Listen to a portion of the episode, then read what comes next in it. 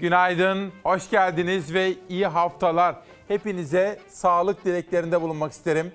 İsmail Küçükkaya ile Demokrasi Meydanı'na hoş geldiniz. Ve ne güzel yeni bir haftaya birlikte başlıyoruz. Hanenize yazılır. Ne yaparsanız yapın, iyi de yapsanız, kötü de yapsanız unutmayın ki hanenize yazılır. Ama hangi partiye oy verip vermemenizle ilgili değildir o. Sizin bu dünyada iyi işler, güzel işler, hayırlı işler, anlamlı işler yapıp yapmamanızla ilgilidir. Günaydın. İsmail Küçükkaya Demokrasi Meydanı başlıyor efendim. Bugün hanenize yazılır. Hafta sonunda maraton koşuldu. Ondan bahsedeceğim. Kim hangi formayı giydi, hangi numarayı taşıdı, hangi mesajı vermek istiyordu. Ve Trabzonspor almış başını gidiyor Süper Lig'de. Ankara gücü de bir alt kümede Süper Lig mücadelesi veriyor. O da liderliğini sürdürüyor. Bunlara bakacağım. Hayat pahalılığı bugün en önemli gündem maddemiz olacak ve demokrasi meydanında bir genel başkan konuğumuz olacak. Kendisiyle hayat pahalılığını ve bu soruna yönelik çözüm önerilerini de konuşmaya gayret edeceğim. Bunun dışında kültürden, sanattan bahsedeceğim. Dün akşam Atatürk Kültür Merkezi'nde ne vardı? Dün Lütfi Kırdar'da hangi sergiler yapıldı? Her birinden bahsedeceğim. Günaydın. Savaş hazır mıyız? Hazırız. Savaş Yıldız'la birlikte başlıyoruz. Günün ilk manşeti hava durumu.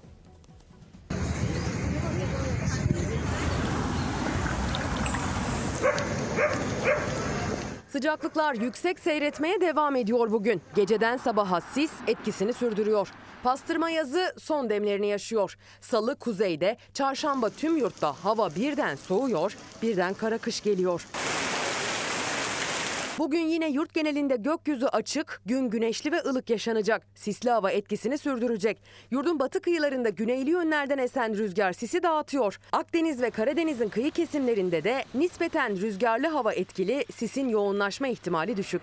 Yurdun kalan kesimlerinde sisli hava geceden sabaha yoğun olabilir. Sis yine görüş mesafesini düşürüp kazaları beraberinde getirebilir. Bugün ve yarın kara ve deniz ulaşımında kaza ve aksaklıklara dikkat. Marmara'da deniz ulaşımı yine aksayabilir sis nedeniyle. Kız Kulesi açıklarında hafta sonu yaşandığı gibi kaza riskleri yaşanabilir. Kadıköy Ortaköy seferini yapan yolcu teknesiyle bir yolcu vapuru Kız Kulesi açıklarında karşılaştı. Yolcu teknesine doğru siren çalarak gelen vapurun kaptanı son anda dümeni kırarak olası kazayı engelledi. Vapurda yaklaşık 15 yolcu vardı. Teknedeki yolcular korku dolu anlar yaşadı. Bugünlerde havadaki kirletici oranları da artmaya devam ediyor. Hava durgun, kirleticiler yüksek basıncında etkisiyle yeryüzüne çöküyor. Sisin de havadaki ağır kirleticileri taşıma özelliği olduğundan başta solunum yolu rahatsızlığı olanların bugünlerde sis ve kirli havadan kendilerini koruması önemli. Sis, güneş yeryüzünü yeterince ısıttıktan sonra seyrelerek etkisini yitiriyor büyük ölçüde. Salı günü ise pastırma yazının etkileri geride kalmaya başlıyor. Başta Marmara ve Karadeniz olmak üzere salı günü kuzey kesimlerden başlayarak hava ani ve keskin bir biçimde soğuyacak. Ege bölgesi de kıyıda kuzeyli rüzgarların etkisiyle üşümeye başlıyor salı. Kuzeyden kuvvetli rüzgarlarla taşınan soğuk havanın ardından akşam saatlerinde Marmara ve Karadeniz'de yağış etkili olmaya başlayacak. Salı gün içinde yurt genelinde yağış yok. Kuzey bölgelerde ise önce soğuk ardından akşam saatlerinde yağış bekleniyor. Salıdan çarşambaya geçerken Karadeniz kıyılarında kuvvetli sağanak yağış görülebilir. Tüm Karadeniz'in kıyı şeridinde kuvvetli sağanak yağış ve beraberinde gelen dondurucu soğuklara hazırlıklı olunmalı. Salıyı çarşambaya bağlayan gece yağışların hızla düşen sıcaklıklarında etkisiyle Karadeniz yükseklerinde kar ve karla karışık yağmur şeklinde düşme ihtimali var. Salı gündüz rüzgar, gece yağışlarla sisli havada etkisini yitirecek kuzey kesimlerde. Ancak yağış ve rüzgar almayan ve nispeten pastırma yazı etkisinin sürdüğü diğer kesimlerde salı günü sisli havanın da etkisi sürecek. Hanenize yazılır dedik bu sabah. İyi de yapsanız, kötü de yapsanız. Ama hangi parti oy verip vermemenize ilgisi yoktur. Onu baştan söyleyeyim. Manşetin nereden çıktığını anlatacağım. Günaydın. Herkes Uyananlar birbirlerine günaydın desinler efendim. Selamlaşmak iyidir. Mithat Ergün hanemize sadece bizden alınan haksız vergiler yazılıyor derken Aynur Hanım, Murat Kızıloluk, Mustafa Bey böyle kendi aralarında günaydınlaşıyorlar. Günaydın. Gazeteleri okumaya başlıyoruz efendim. Sözcü. Her 100 liralık verginin 40 lirası KDV'den. İktidarın eli yeni yılda da cebimizden çıkmayacak. Nedim Türkmen'in haberi. Enflasyon ve kur zamları altında inim inim inleyen vatandaşa 2022'de bir darbede vergiden inecek. Devlet 1 trilyon 430 milyar lira vergi toplayacak. 2021 vatandaş için kötü geçiyor. 2022 daha da kötü geçeceğe benziyor. Çünkü milletin sırtındaki vergi yükü iyice ağırlaşacak. Yeni yılın vergi hedefinde 2021'in revize edilmemiş hali dikkate alındığında %64,5'luk bir artış öngörülüyor. Vallahi yandık. Yandı gülüm keten elvası. Bu artışla devlet 2022'de vatandaştan 1 trilyon 430 milyar 41 milyon lira vergi toplayacak. Her 100 liralık verginin 40 lirası KDV'den gelecek. Özel tüketim vergisindeki artış ise pek çok ürüne zam olarak yansıyacak diyor efendim. Bugün esas konumuz bir numaralı gündem maddemiz ekonomi olacak ki ilerleyen dakikalarda çok detaylı haberler, manşetler ve konuğumuzla bu konudaki sohbetimizde olacak. Günün ve haftanın ilk selamını hastalarımıza yöneltelim. Onlara acil şifalar temennisinde bulunalım ve günün ikinci haber yolculuğu için korona, aşı ve geldiğimiz nokta. Eşim iki tane doz Biontech oldu. Hatta ona da olma demiştim. Ama kesinlikle öyle bir şey yok. Eşim ayakta atlatırken ben çok ağır bir şekilde entübe oldum. Ben çok zorlandım. Resmen ölümden döndüm. Herkes mutlaka aşısını olsun. Hamileler özellikle. 7 aylık hamileyken koronavirüse yakalandı. O da bebeği de ölümden döndü. Aşı olanla olmayan arasındaki farkın en yakın tanığı 26 yaşındaki Kübra Demir. O ve hamile olduğu için aşı yaptırmaktan kaçınan diğer hastalar pişmanlık yaşarken Sağlık Bakanı Fahrettin Koca aşı olmayanları ciddiyete davet etti. Çünkü vaka sayısı da vefat sayısı da çok yüksek. Sadece dün 25.304 kişi daha koronavirüse yakalandı. 200 kişi koronavirüs nedeniyle hayatını kaybetti. Bebeğinin de kendi canından risk atmaya değmez. Hani herkes aşısını yaptırsın. Ben çok pişman oldum yaptırmadığım için. Çok gözyaşı döktüm diyebilirim. Hedeflediğimiz aşı başarısına ulaşabilmiş değiliz. İlk dozu olmayanlar ve ikinci dozu erteleyenler konuyu sürüncemede bırakmayıp ciddiyetle ele almalı. Genel olarak baktığımızda aslında siyasi otoritenin bilimsel yaklaşıma ve bilim insanlarına bakış açısının hiçbir zaman ciddi olmadığını görüyoruz. Nedense inaktive virüs aşısı konusunda ısrarcı olundu ve o alındı. Sağlık Bakanı'nın tereddütlü açıklamaları COVID için etkili olabilecek bir aşının geri plana atılmasına yol açtı. Bakan aşı olmayanlara konuyu ciddiyetle ele alın derken uzmanlara göre aşı tereddüdünün ilk sebebi en baştaki strateji. Aşılar Türkiye'ye geç ulaştı. İlk Sinovac aşısı temin edildi. Elde BioNTech aşısı yokken bakanlıktan Çin aşısına yönlendiren açıklamalar geldi. Sonra 3. dozlar için BioNTech önerildi. Şimdi de her iki aşı için 3. doz vakti ama enfeksiyon hastalıkları uzmanı Profesör Doktor Bülent Ertuğrul'a göre bu noktada da süreç şeffaf yürümüyor. Bizim önümüze sürekli mavi haritalar geldi. İlk önce tek doz yapılanların haritası geldi. Herkes sandı ki Aa, tamam Türkiye çok güzel gidiyor. Benzeri çift doz için de geçerli haritanın büyük bir bölümü mavi. Oysa 3 doz aşılama dikkate alınsa 81 ilin tamamı kırmızı. Haritaya şöyle yansımalı. Bağışık olan insan oranı diye. Örneğin 2 doz inaktive virüs aşısının üzerine mRNA yaptırmıştır. O da korunur. 3 doz mRNA yapılmıştır. O da korur. Üçüncü dozun gerekliliğinin bir diğer kanıtı ise 100 binde kaç vaka olduğunu gösteren harita. 23-29 Ekim haftasında bir önceki haftaya göre en çok artış Yalova, Osmaniye ve Balıkesir'de. Bu iller bakanlığın aşı haritasında sarı ya da mavi renkle gösteriliyor. Oysa risk devam ediyor, vaka sayıları artıyor. Osman Bey bize mesaj göndermiş. Yapılan bunca ağır zam hanenize yazılır diyor efendim. Günaydın Türkiye'm, hanenize yazılır bu sabahki etiketimiz. Ve Sözcü'den Hürriyet gazetesine geçiyorum. Bir manşet. Mehmetçiğin fedakar mesaisi. Önce Van Başkale Hudut Komutanlığı'na, oradan da Azerbaycan'a birlikte uçtuğumuz Savunma Bakanı Akar, 2015 yazından beri yoğun operasyondayız. Asker 6 yıldır izin yapmıyor dedi. Fatih Çekirge'nin Gezi'den aktardıkları. Tezkere konusunda yanlış bilgilerle Mehmetçiğin moralini bozmayalım. Tezkere bir öncekiyle birebir aynı. Yabancı asker vurgusu DAEŞ'le mücadele koalisyon gücü olarak yaptığımız mutabakatlar doğrultusunda konmuştur. Birlikte görev yaptığımız yabancı askerler var. Mesela İskenderun limanındaki lojistik açıdan gelip gitmeler var. Bu asker her dakika tatbikat ve operasyon içinde 2015 yazıyla birlikte teröristlere karşı dağlarda harekatlar yoğunlaştırıldı. Bu tarihten itibaren Mehmetçik 6 yıldır izinsiz görev başında. Gemilerimiz dünyada eşi olmayan şekilde bir yılda 200 bin saat seyir yapmış. Suriye'deki bir generalimiz 5 yıldır memleketine dönmedi diyor. Hulusi Akar'ın yaptığı röportaj, vermiş olduğu röportaj Fatih Çekirge imzasıyla Hürriyet'te birinci sayfada. Bir de Pencere gazetesine geçelim. Hafta sonunda maraton vardı. Maratonda Meral Akşener, Kemal Kılıçdaroğlu, Ekrem İmamoğlu, Canan Kaftancıoğlu, Buğra Kavuncu ve her biri giydikleri formalara bir numara takıldı tabii ki. Her biri özel seçmişti. Bakın Kılıçdaroğlu 1923, Cumhuriyet'in kuruluşu. İstanbul Belediye Başkanı 34 yani İstanbul'un plakası. 2023 planlaması Meral Akşener'de. Bugün işte bu konuyu da detaylı olarak sizlere anlatacağız. Rakip çatlatan kare. Bu sabah İsmail Küçükkaya Demokrasi Meydanı'nda yorumlayacağımız fotoğraflardan birisi bu. Bir köprüden diğer köprüye geçerken meydana gelen gelişmeler, ortaya çıkan bu fotoğrafları da bugün acaba yaklaşan seçimler konusunda nasıl yorumlayacağız? Bu sabahki yorumlayacağımız haberlerden birisi de işte bu. İki, şimdi önce hastalarımıza şifa dileklerinde bulunduk. İki, Türkiye Cumhuriyeti'nin cezaevlerinde bulunan kader mahkumlarına da geçmişler olsun diyelim. Allah kurtarsın diyelim. Sevdikleriyle özgür günlerde buluşsunlar diyelim. İki mesajımız bu olsun.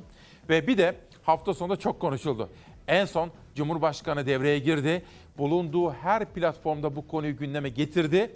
Getireceğini de ifade etti. Hatta dün akşam bakın pazar akşamından bir telefon konuşmasında çarşamba günü düzenlenecek Adalet Kalkınma Partisi meclisteki grup toplantı salonunda orada da konuşacağım dedi. Tepeden tırnağa. Çünkü Erdoğan bu konunun peşini bırakmayacak. Bu kadın beni mahkemeye verdi. Ben ceza almışım. Ne geleceğim ne oldu? HDP'yi, Selo'yu savunan bir kadın bu. Evet bu savunuyor. Kahvaltıya gidiyordu. Kahvaltıya? Evet. Kadın sen nasıl bana küfür ediyorsun? Genel Başkanımız Sayın Meral Akşener'in talebi üzerine İyi Parti Grup Başkan Vekilliği görevimden istifa ediyorum. Yok Memiş'te görevden almışlar, ne yapmışlar. Bu adamın bu parlamentonun içerisinde yeri olamaz. Gereken neyse onu yapacağız. Vatandaşa kurduğu cümle İyi Partili Lütfü Türkan'ın Grup Başkan Vekilliği koltuğuna mal oldu. Bingöl başta olmak üzere birçok ilde Gazi ve Şehit Yakınları derneklerinin Türkan'a yönelik protestoları vardı. Cumhurbaşkanı Erdoğan da o şehit ailesini aradı. Türkan için parlamentoda yeri olamaz ifadesini kullandı. İyi Partili Koray Aydın ise çok çarpıcı bir iddia ortaya attı. Bu kişinin milletvekilinden ve siyasetteki tüm görevlerinden istifa etmesini bekliyoruz. Bingöl'de yaşanan provokatif ve üzücü olaydan sonra valiliklerin koruculara İyi Parti'ye karşı protesto eylemi yapmaları, şehit ailelerine de basın açıklaması için talimat verdikleri öğrenilmiştir. Hiç yapmamam gereken bir şey yapmışım. Bütün milletimizden özür diliyorum. İyi Parti lideri Meral Akşener'e daha önce sosyal medya üzerinden hakaret ettiği iddiasıyla ceza alan Tahir Gümren isimli kişi Bingöl ziyaretinde Akşener'in karşısına çıktı. 17 yaşındaki kardeşini terör saldırısında kaybettiğini söyleyen vatandaşın Akşener'e yönelik tepkisinde İyi Partili Lütfü Türkan araya girdi. Evet. Kadın sen nasıl bana küfür ediyorsun? Evet ben bir tepki medya üzerinden verdim. Ben cezamı da aldım. Ben de onu bilerek, bugünü bekleyerek, o anı bekleyerek, bağırarak bir şeyler söyleyeyim. Ve söyledim de. Şehit ailelerimiz için ve gazilerimiz için ne yapsak azdır. Onlara her durumda, her şekilde saygılı davranmak bizim boynumuzun borcudur. Hukuk ve milletimiz bunun haddini bildirecek, bildirilmesi konusunda biz de bunun takipçisiyiz. Bir şehit babasına değil, hiçbir insana öyle bir şey söylenmez. Ben de onu o kalabalıktan uzaklaştırmak isterken ciddi küfürlere de maruz kaldım. Onların bir kısmı o videoda yoktu. Hatta söyledim yani küfür etme diye de birkaç defa ikaz ettim. İktidar cephesinden tepkiler yükselirken Lütfü Türkan açıklama yaptı. Tahir Gümren'in de kendisine yönelik sinkaflı sözler sarf ettiğini söyledi ama özür de diledi. O sinir gerginliği, o sıkıntılı durum şimdiye kadar doğru bulmadığım, herkesi yadırgadım. Bu konuda böyle bir hata yapmaya sevk etti. Tekrar bütün milletimizden özür diliyorum. Bunun da kabulünü rica ediyorum. Gözler en çok da İyi Parti lideri Meral Akşener'deydi. Ne tepki vereceğinde Akşener açıklama yapmadı ama Lütfü Türkan'ın Grup Başkan Vekilliği görevinden alınmasına karar verdi. Kötü sözler söylemişim. Bunlar hiç doğru olmayan, bana da hiç yakışmayan ifadeler. Bunun da farkındayım. Lütfü Türkan'ın sözleri Cumhurbaşkanı Erdoğan'ın da gündemindeydi. Akşam saatlerinde o şehit ailesini telefonla aradı, üstünü çize çize parlamentoda yeri yok vurgusu yaptı. Önemli olan gerek bu adamın bu parlamentoda yerinin olmayışı, iki bunun genel başkanının da her şeyden önce kendi üzerine düşen görevi yapması. İyi Parti Meclis Grubu bugün olağanüstü toplanacak Lütfü Türkan'ın yerine yeni grup başkan vekili seçimini yapacak. Türkan'la ilgili disiplin süreci işletilip işletilmeyeceği ise henüz belli değil. Erdoğan'ın gereken neyse yapılacak sözleri de bir fezlekenin mi habercisi o da henüz belli değil. Şehitlerimize, şehitlerimizin bacılarına bunlar en ufak bir hakarette bulunamazlar. Bunların alnını karıştırırız. Ve gereken de neyse bunları zaten bunun sonuna kadar yapacağız. Öte yandan Türkan'ın şehit yakınına sarf ettiği sözler sonrası şehit aileleri, gazi dernekleri protesto duyuruları yaptı. Bingöl'de protesto duyurusunun Bingöl Valiliği'nin resmi sosyal medya hesabından yapılması dikkat çekti. Bu vekilin vekilliğinin düşürülmesini talep ediyoruz. İktidarı uyarıyoruz. Valileri iktidarın değil devletin valisi olmaya çağırıyoruz. İyi Parti Genel Başkan Yardımcısı Koray Aydın, valiliklerin Akşener'e yönelik protesto eylemi talimatı verdiğini iddia etti. Bu iddiaya yönelik bir açıklama gelmedi. Şimdi burada tabii farklı düşünceler de var. Farklı görüşler geliyor bana da. Fikrimin fikri iki böyle rumuzlu arkadaşlar da yazmışlar. Bir başka arkadaşım da bu arkadaşın kurgu olduğunu, planlı olduğunu, planlı olarak oraya yollandığını görmüyor musunuz diye bana kızanlar var. Arzu Parlak, bu zamlar ağır vergiler hanenize yazılır diyor. Yusuf Gencer, asgari ücret insancı yaşam ücreti olmalıdır diyor. Doğru söylüyor.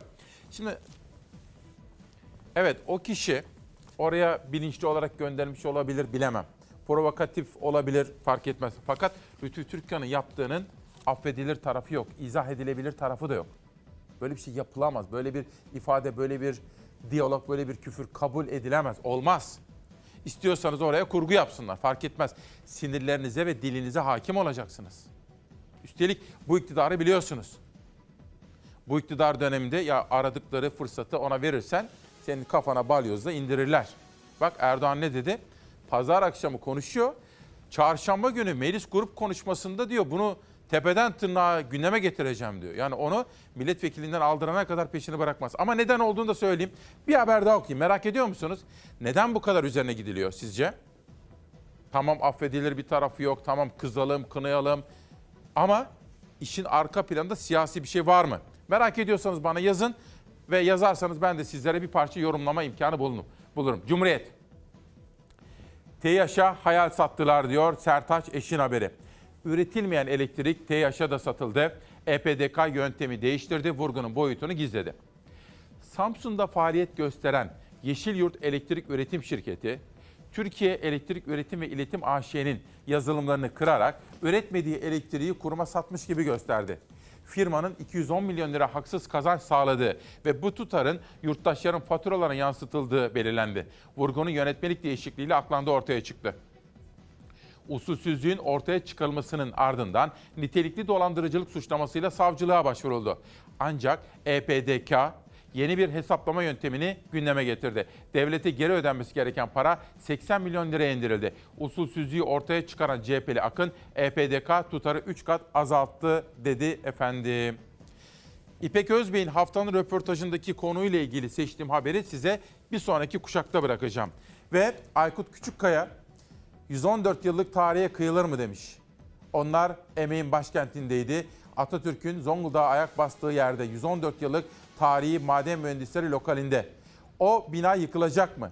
Millet bahçesi yapılırken o bina ne yapılacak? İşte Aykut Küçükkaya bu konunun peşine takılmış efendim. ısrarlı bir şekilde de takip edecek bu konu öyle anlaşılıyor. Bizim hassas olduğumuz meselelerimiz var. Bir, mesela milli mesele Kuzey Kıbrıs oraya gideceğim.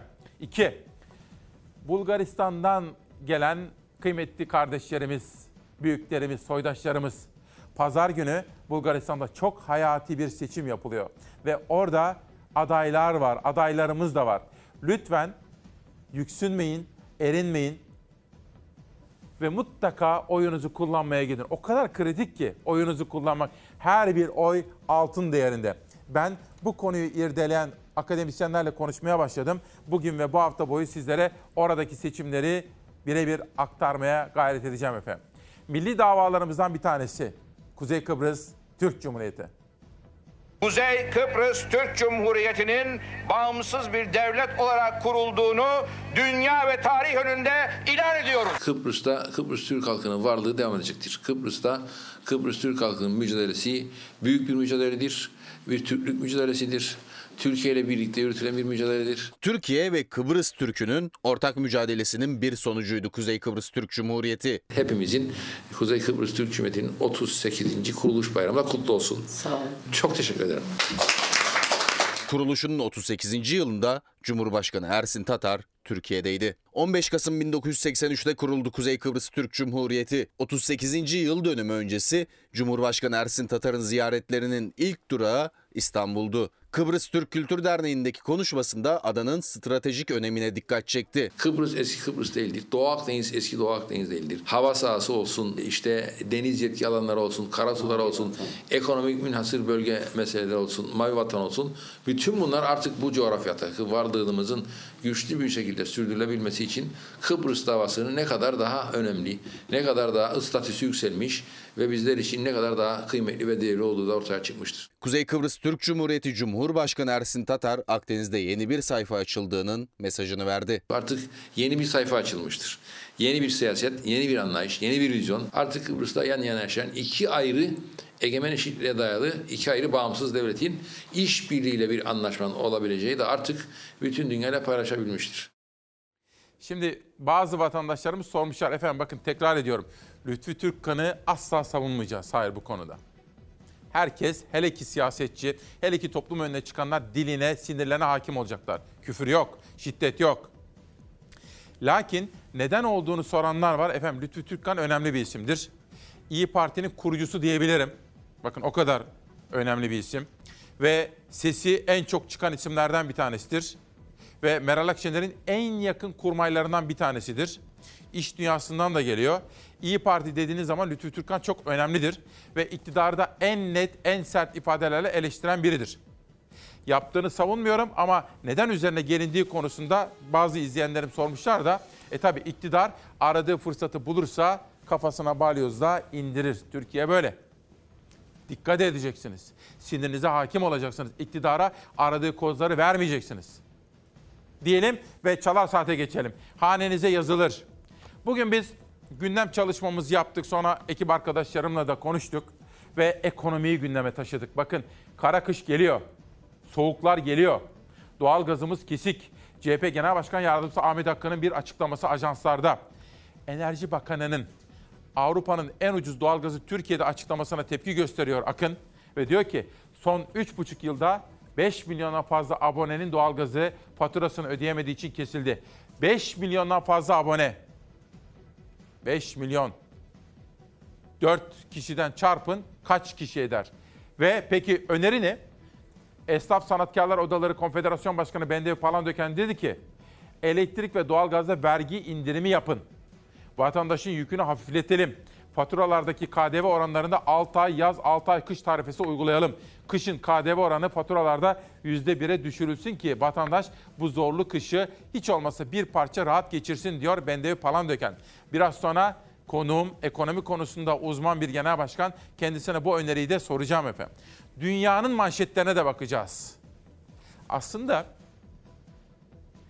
keşke Türkiye bir parça daha yumuşasa, normalleşse de size dünyadan daha fazla haber versek. Her kuşakta dış dünya haberleri veriyorum ama biraz daha güzel haber, daha dünya haberleri de sunmak istiyorum doğrusu. Financial Times gazetesi bakın Irak Başbakanı, Irak Başbakanı'nın evine bir suikast girişimi de bulunuldu. Irak Başbakanı öldürmek üzere dronlarla, insansız hava araçlarıyla bir suikast girişiminde bulunuldu. Ki bu konuyu arkadaşlarım haberleştiriyorlar. Hemen altına bakarsanız çok hızlı yayılıyor. Ne? Korona. Nerede? Çin'de. Yani bunun çıkmış olduğu yerde. Sıfır korona politikası bu şekilde devam edersek biz daha bu pandemiyle çok mücadele etmek zorunda kalırız. Amerika Birleşik Devletleri'nde 12 yaş altı çocukların aşılanması onaylandı. Aynı onay Costa Rica'dan da geldi ama tek bir farkla Costa Rica'da çocukların aşı olması zorunlu kılındı. Amerikan Covid-19 ilacına ilk onay İngiltere'den geldi. Geliştirilen hapın can kaybını %89 oranında engellediği açıklandı. Salgın mutasyonların gölgesinde bulaşma hızını artırarak devam ediyor. Dünya Sağlık Örgütü Avrupa'nın yeniden salgının merkezi haline geldiğini açıkladı. 2022'ye kadar yarım milyon insanın hayatını kaybetme tehlikesine karşı uyarıda bulundu. Dünya Sağlık Örgütü Avrupa Bölge Direktörü Hans Kluge, bir yıl önce bulunduğumuz noktaya geri döndük dedi. Acil önlem alınması gerektiğini vurgulayan direktör, ülkeleri maske kuralı, aşı kartı ibrazı gibi tedbirlerle toplum sağlığını korumaya çağırdı. Rusya, koronavirüs tedbirleri kapsamında bir haftalığına ticari işletmelerin kapanmasına karar vermişti. Bir hafta boyunca vakaların gerilemesi bir yana daha da arttı. Can kayıpları ise hiç olmadığı kadar yüksek. Rusya'da süre doldu, ticari işletmeler açıldı. Ülke genelinde çalışanlar bugün yeniden işe başlıyor. Ancak 24 saatte görülen vakalar 40 bini geçti. Can kayıpları 1200'e tırmandı. Putin hükümetinin nasıl tedbirler alacağı merak konusu. Amerika Birleşik Devletleri'nde 12 yaş altı çocuklar aşılanıyor. Aşı yaşını 5 ile 11 yaşa düşüren diğer ülke Costa Rica oldu. Costa Rica aynı zamanda çocukları aşıya zorunlu kılan ilk ülke. Amerikan Covid-19 hapına İngiltere'den kullanım onayı geldi. Ölümleri %89 oranında engellediği açıklanan Covid hapının aynı zamanda virüsün insan bedeninde çoğalmasını azalttığı ifade edildi. Adı Hatice. Hatice Kurtçenli bir anne, bir büyük anne. Hepinize huzur, esenlik ve sağlık dileklerinde bulunuyor. Biz de Hatice Kurtçenli anne şahsında bütün büyüklerimizi saygıyla, sevgiyle selamlıyoruz. Bazı izleyenlerin bana AK Parti lideri Erdoğan'ın geçmişte söylediği bazı sözleri hatırlatıyor. Bazıları AK Parti'ye çok yakın müteahhitlerin yapmış olduğu bir takım ifadelerden bahsediyorlar. Ve Lütfü Türkkan'ın söylediklerini, hayır öyle olmaz.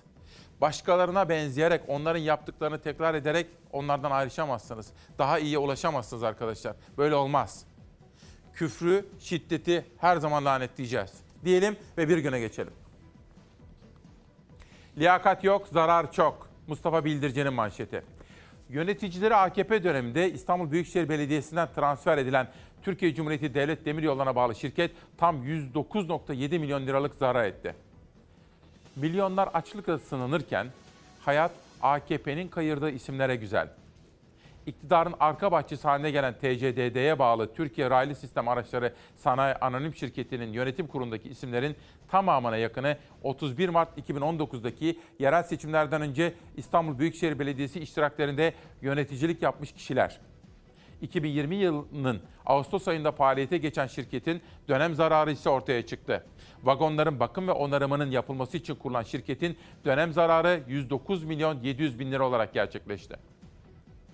Dev zarara uğrayan şirketin genel müdürü 96-2019 yılları arasında İstanbul Belediyesi iştiraki Metro İstanbul'da yöneticilik yapan Metin Yazar. Yazar gibi kaybedilen seçimin ardından TÜRESAŞ'a transfer olan birçok isim var. Söz konusu şirkette yönetim kurulu üyesi olan ve önceden İstanbul Belediyesi iştiraklerinde yöneticilik yapan Murat Baştor ile Enver Mamur bunlardan ikisi. İstanbul Belediyesi'nde yöneticilik yapan İrfan İşbir de ayrıldı. Metro AŞ'nin ardından atandığı TÜRESAŞ'a şu an genel müdür yardımcısı yapıldı denilmekte. Bazen düşünüyor musunuz? Bu en son yapılan yerel seçimlerde iktidarın pek çok yerde İstanbul'da, Ankara'da kaybetmesi ne kadar önemli sonuçlara yol açtı. Olumlu ya da olumsuz ben yorum yapmıyorum. Ama önemli. Türk siyasal hayatını çok köklü bir şekilde etkiledi. Eğer bu belediye başkanları başarılı ise bir sonraki seçime yansıyacaktır. Nasıl buluyorsunuz belediye başkanlarını? Mansur Yavaş, Ekrem İmamoğlu, Vahap Seçer, Zeydan Karalar, Tunç Soyer. Ne diyorsunuz? Kırşehir, Aydın. Tekrar ediyorum. Son yapılan yerel seçimlerdeki belediye başkanlıklarında elde edilen sonuçlar bir sonraki seçimin kaderini etkileyecek. Bu belediye başkanları başarılılar ise ve bu başarılarını sürdürürler ise iktidar değişir. Yok bu belediye başkanları başarılı değillerse, halka ulaşamıyorlarsa ve başarısız olurlarsa önümüzdeki bir buçuk iki yıl içinde iktidar değişmez. O nedenle bu belediye başkanlarının omuzlarında tarihi bir sorumluluk var. Olumlu ya da olumsuz herhangi bir yorum yapmadan sadece bir tespit olarak gündeme getiriyorum. Bugün ilk selamımızı hastalarımıza söylemiştim. Sırada bir sağlık haberi var. İkinci selamımızı cezaevlerinde olup da özgür günlerde aileleriyle, sevdikleriyle kavuşmayı bekleyenlere söylemiştim. 3. Bir selamımızı da yurt dışında yaşayan kardeşlerimize iletmek istiyorum. Onlar memleket hasretiyle yanıp tutuşuyorlar. Ve dört, otellerde çalışanlar, turizm sektörünün emektarları. Size çok şey borçluyuz. Emekleriniz için minnettarız ülkemize yaptıklarınız için. Bir selam da emekçi kardeşlerimize söyleyelim ve sıradaki sağlık haberini farkındalık yaratmak üzere huzurlarınıza getirelim. Biz kanser hücrelerinin derinine baktıkça onların çoğalmasıyla ilgili yeni yeni yollar buluyoruz ve o yeni yeni yolları bloke edecek yeni yeni ilaçlar keşfediyoruz. Erken tanıyı önemsiyoruz. Korunmayı çok fazla önemsiyoruz. Hava kirliliğinden, sigaradan uzak durmayı çok fazla önemsiyoruz. Erken tanı ve doğru tedavi kanseri yenmek için en önemli iki kriter. Türk Tıbbi Onkoloji Kongresi'nde tanı ve tedavilerle birlikte koronavirüsün kanser hastalarına etkisi de konuşuldu. Onkoloji uzmanları kanser hastalarının aşılarını ihmal etmemelerinin hayati önemini vurguladı. İster tedavi alsınlar ister almasınlar mutlaka aşılama programına dahil olmaları, son derece e, titizlikle bunlara, bu uyarılara kulak verip aşılarını olması, takip eden onkologlarıyla iletişim halinde bulunmalarını şiddetle öneriyoruz. 8. Türk Tıbbi Onkoloji Kongresi 3-7 Kasım tarihleri arasında Antalya'da düzenlendi. Kanser türlerinin tespiti ve tedavisi konusunda Türkiye ve dünyadaki gelişmeler vardı gündemde. Her biri alanında uzman doktorlar kanserin teşhisi ve tedavisi kadar kanserden korunmanın da önemine dikkat çekti. Özellikle Türkiye'de en yaygın görülen akciğer kanserinden korunmak için en kritik tedbir sigaradan uzak durmak. Ülkemizde de her yıl 30 binden kişi akciğer kanseri tanısı alıyor. Akciğer kanserlerinin %90'ından fazlasının sebebi tütün ve tütün ürünleri. Siz sigara içerken bu tütün dumanından etrafınızdakiler de zarar görüyor. Hiç sigara içmemiş birisi akciğer kanserine yakalanabiliyor. Türk Tıbbi Onkoloji Derneği Genel Sekreteri Doçent Doktor Özlem Sönmez uzun yıllar sigara kullanan kişilerin düzenli akciğer taraması yaptırmalarını öneriyor. 30 yıldan fazla sigara içen 55 yaş üzerindeki bireylere düşük doz tomografi ile taramayı öneriyoruz. Uzmanların bir önemli uyarısı da destek tedavileri hakkında hekim kontrolünde yapılması şart. Şunu önemli vurgulamak istiyorum ki immünonkolojik tedaviler onkoloji uzmanları tarafından hastanelerde yapılan tedavilerdir. Diğer immünoterapi tedavileri diye yapılan tedavileri lütfen e, itibar etmesinler. Şimdi bu konuda birkaç eleştiri, farklı görüş de var. Sizlerin yorumlarını merak ediyorum. Biraz evvel bütün bölüm ve boyutlarıyla sizlere yorumlamaya çalıştım. Bakın Necat Sezengöz diyor ki, günaydın. Lütfü Bey hatayı anlamış ve özür dilemiş. Yolsuzluk yapan, rüşvet veren, yalan söyleyenler niye istifayı bıraktın? Özür bile dilemiyor. Hanelere yazılır elbette. Derken özür dilediler. Niye üzerine gidiliyor daha diye soruluyor. İşte söyledim. Lütfü Türkkan önemli bir isim. Yani İyi Parti'nin kurucusu bile diyebilirim ona. O kadar etkili. Meral Hanım'ın en yakın kurmaylarından. Yani hani teşkilatlar Koray Aydın'a bağlı tamam. Başkaca kurmayları da var ama Lütfü Türkkan partinin kuruluşunda da görev yapmış. Hayata geçmesinde de çok önemli bir isim. Onun için onun elemine edilmesi tabii iktidarın hoşuna gider. Bakın Süleyman Kalman da beni eleştiriyor. Haklı olabilir. Yorumunuzu merak edeyim. İktidarın manipülasyonlarına kaptırmış gidiyorsun kendine. Ne yapsınlar? Fizana mı sürsünler Lütfü Bey'i diyor. Bu arada Onur Air çalışanları 21 aydır maaşlarını ve haklarını alamıyorlarmış. Sosyal medyada kampanya yürütüyorlar. Ben de bu konuyu bir takip edeyim acaba neymiş diyelim. Bir günden bir Türk güne geçelim. Lütfü Türkkan meselesi orada da manşette. Şehit yakınına küfreden Lütfü Türkkan ve gereğini yapmayan İyi Parti'de tepki dinmiyor. İp diyorlar tabii orada. Şehit yakınına küfür edip ip şehit yakına küfür eden İP Grup Başkan Vekili Lütfü Türkkan gelen yoğun tepkiler üzerine görevden alındı. Ancak partisinden ihraç edilmedi. Şehit yakınları Türkkan'ı mecliste istemiyoruz diyerek Akşener'e tepki gösterdi diyor efendim. Şimdi belki de izleyenim haklı olabilir. Bu iktidarın arayıp da bulamadığı bir fırsat olabilir. Çünkü gündem ağır. Gündem ne mesela? Bana söyler misiniz? Neyi konuşmam lazım ben? Eğer ben gerçekten bağımsızsam, tarafsızsam, gerçekten halkı çok düşünüyorsam, halkı çok seviyorsam, halkın yaşadıklarını görüyorsam, bir parça aklım varsa, gözüm, izanım varsa neyi konuşmalıyım? Tabii hayat pahalılığını. 40 kilo İmkanı yok dolmanın. Görüyorsun durumları. Pazar arabasını doldurmak için en az 500'ün olması lazım cebinde. Hiç de olmuyor. Biz boş gidip boş geliyoruz. Her şeyler pahalı yavrum zaten alınacak gibi değil bir şey de. Bir şeyin de olacağı yok hiç. Zaten yok. Meyve sebze alıyorum hemen çocuklara kadar. Kendime hiç düşünemiyorum. 4-5 tane elma alıp gidiyorum yani. Geçen sene yani 5 liraya alıyorduk. Bu sene tam 3 misli fazla. Küfe çoktan tarihe karıştı. Yerini pazar arabaları aldı. Ancak alışverişe çıkanların değil arabaları poşetleri bile zor doluyor. Fiyatlar günden güne artıyor. Tezgahtaki sebze meyvenin yanına yaklaşılmıyor. Yanlarına hiçbir şeyin yaklaşılmıyor. Zam zam zam. Ee, emekli aylıklarına zam yok. Her şeye zam. Anca bir iki parça alacağız gideceğiz yani. Arabam var şimdi elimizde yani. Öyle çok bir şey almayınca. Giden dolduruyorduk tabii ki.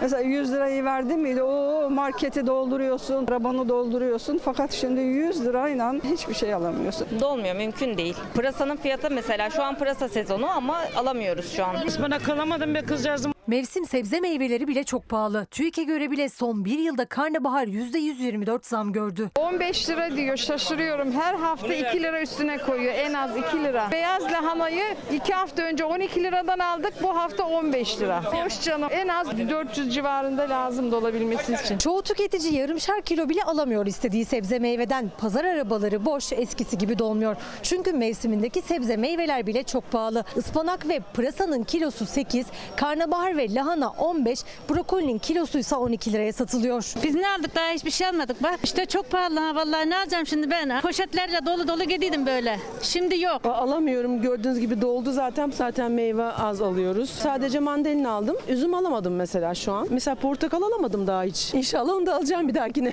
Alacak kızım ne alacak ya? Ne alacak ya? Millet ha millet taneyle patates alıyor. Fiyatlar e, bence pahalı şu an. Her şey mazota bakıyor. Abi ne kadar İşçiliğe bakıyor, mazota bakıyor. Armutlarımız 10 lira, narlar 7 lira, ayva 10 lira, portakal 9 lira, mandalina 6 lira, elmalarımız 5 lira, üzümlerimiz 10 lira. Taneyle alıyorlar. Taneyle, taneyle. Çiftçiden haberi yok. Çi- işçiden haberi yok. Emekliden haberi yok. Tüketici gibi pazarcı da dertli. Eskiden annelerimiz, babalarımız torbalarla gelirdi, beşer kilo alırdı. Şimdi fil- taneye dökülmüş. Neredeyse tane satacaklar. Tane 1 lira, tane 2 lira. İşte gündem bu. Bu. Başka televizyonların göstermediği, bizim göstermekle yükümlü olduğumuz. Bence bir sonraki seçimi de bunlar belirleyecek. Hani biraz evvel demiştim ya son yapılan yerel seçimler ne kadar önemli sonuçlar doğurdu diye.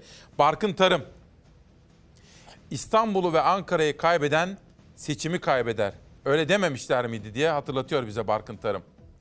Hakikaten Adalet ve Kalkınma Partisi lideri söylemişti Erdoğan. İstanbul'u kaybeden Türkiye'yi kaybeder demişti. Eğer başarılıysa belediye başkanları bir sonraki seçimi Millet İttifakı kazanır.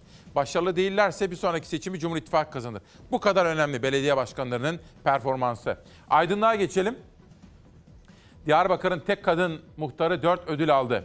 80 kızı çocuk gelin olmaktan kurtardı. Dilek Demir, Bağlar ilçesinin Muradiye mahallesinin muhtarı rakiplerine fark attı. İki dönemdir görevini yürütüyor.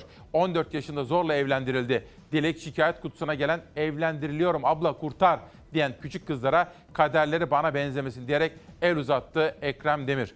Dün fuara gitmiştim. Çağdaş Sanat Antika Fuarı vardı. Orada da bazı sanatçılarımız bu konulara eğiliyordu. Onlardan bugün ve hafta boyunca sizlere hem sosyal medyamda hem de burada aktarmaya çalışacağım bazı mesajları. Kızlarımıza kıymayın. Onları henüz okullarını bitirmeden, meslek sahibi olmadan evlendirmeyin. Anneler, babalar yapmayın. Gözünüzün nuru kızlara erken yaşta kıymayın. Hiçbir zaman kıymayın. Onlar bırakın okusunlar.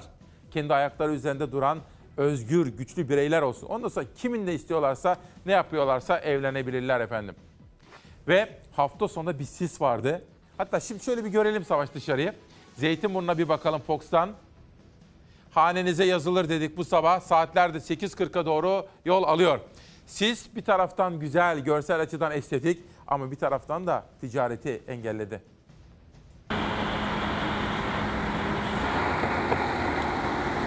Yüzlerce yük gemisi mahsur kaldı. Dünya ticaretinde milyonlarca dolar zarar meydana geldi. İstanbul ve Çanakkale'de kendini gösteren sis, boğazlarda deniz ticaretine de darbe vurdu. Gemiler Boğaz'da demir atmak zorunda kaldı. Milyon dolarlık bekleyiş başladı. Normal şartlarda 14 saat bekleme süreleri olan gemilerden bazılarının 3 gündür beklediği açıklandı. Bir geminin bir gün beklemesinin maliyeti ise ortalama 120 bin dolar. Bugün sis var bakın ortalama 14 saat demiştik. 3 gündür bekliyor. Günlük maliyet 120 binse bir günde bir ayda da geçen ayki rakamı size verdim 3000 gemi. Bu ne demek 3000 gemi? Bir günde 100 gemi. 100 geminin bir günlük maliyeti 100 bin olursa 10 milyon dolarlık bir kayıp var yani. İstanbul Boğazı'ndaki yığılma havadan görüntülendi. Marmara bölgesini etkisi altına alan sis deniz ulaşımını engelledi. Aralarında çok sayıda yük gemisinin bulunduğu görünen Zeytinburnu Ahırkapı noktalarında bazı gemiler bekleyişte 3. günü geride bıraktı. Sevkiyatta yaşanan aksamalar devam ederken olumsuz hava koşullarının dünya ticaretine kaybının 10 milyon dolardan fazla olduğu düşünülüyor. Hani dedim ya başka televizyonlarda gösterilmeyen ülkemin gerçekleri var. Bizim görevimiz bu Çalarsat ailesinin. Mesela yeni yılda her 100 lira verginin 40 lirası KDV'den. Bunu biraz sonra konuğuma soracağım. Vergi politikası. Bunu konuşacağım. Üretici. Konuğuma bunu da soracağım. Her zamanki gibi köylü diyeceğiz, üretici diyeceğiz. Aycan Karadağ'ın haberi bir günden. Limon bahçeleri satılığa çıktı. Üretici kazanamıyor. Bu Muğla'dan bir haber. Üretici kazanamıyor. Maliyetleri kurtaramıyor. Bu arada Trabzon'da hava almış başını gidiyor. Şampiyonluk şarkıları söyleniyor.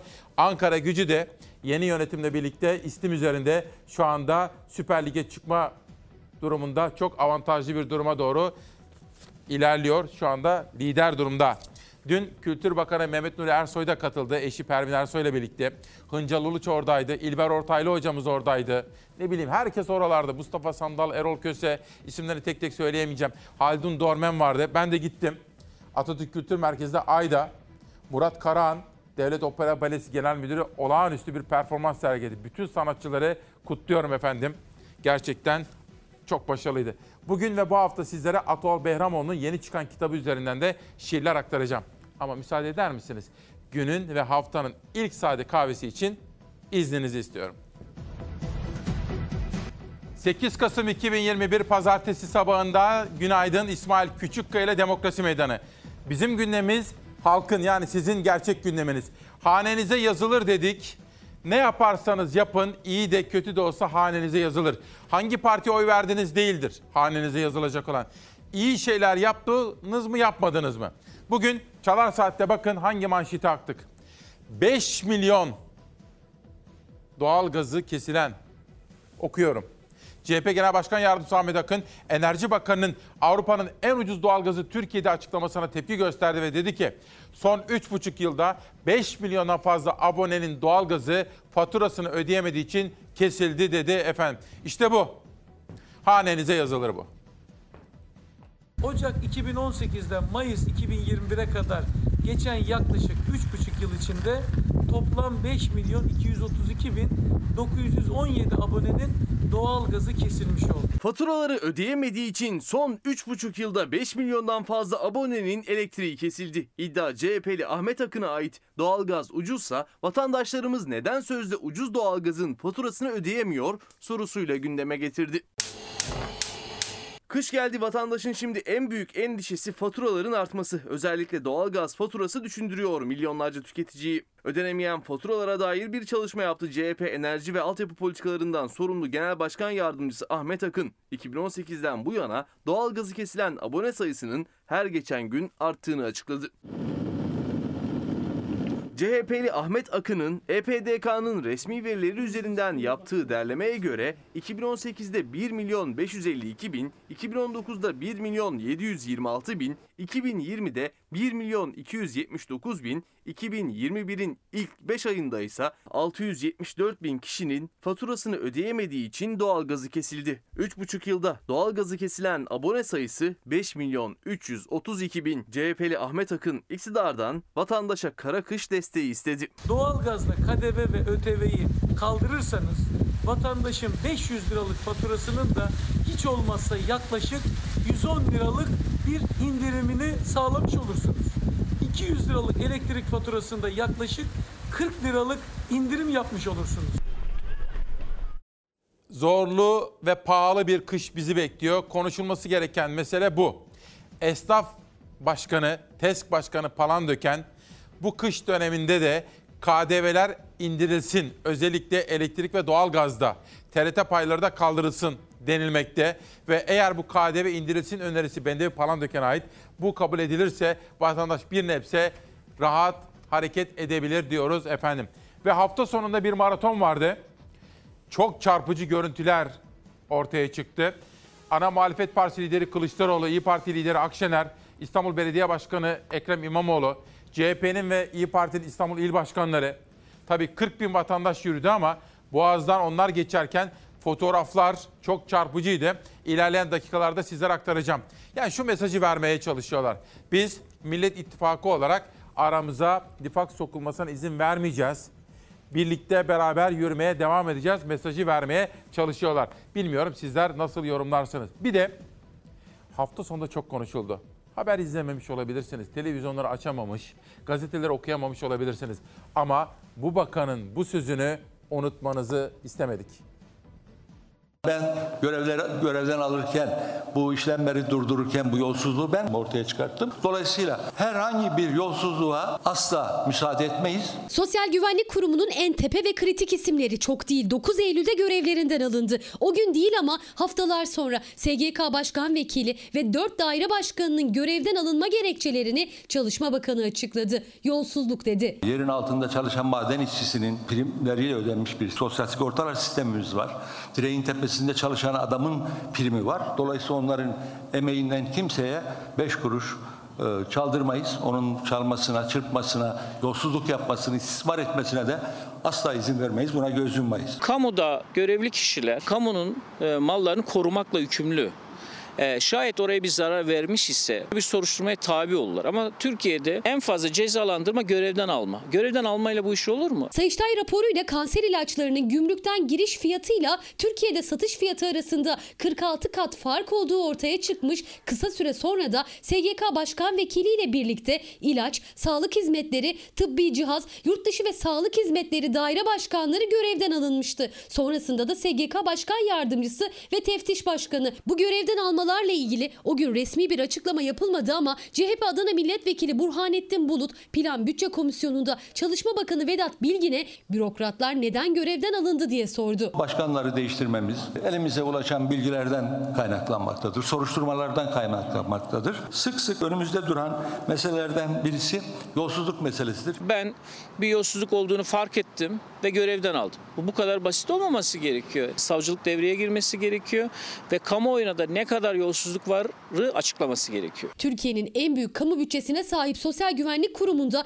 yolsuzluk yaşandığını ve bürokratların da bu nedenle görevden alındığını açıkladı bakan. CHP ise görevden alma yetmez. Savcıların da devreye girmesi gerekiyor diyor. Kendi şirketinden bakanlığına dezenfektan satışı yapan Ruslar Pekcan'ı hatırlatıyor. Yakın zamanda Ticaret Bakanı Ruslar Pekcan dezenfektanla ilgili yolsuzluklar vardı. Bunlarla ilgili hiçbir gelişme olmadı.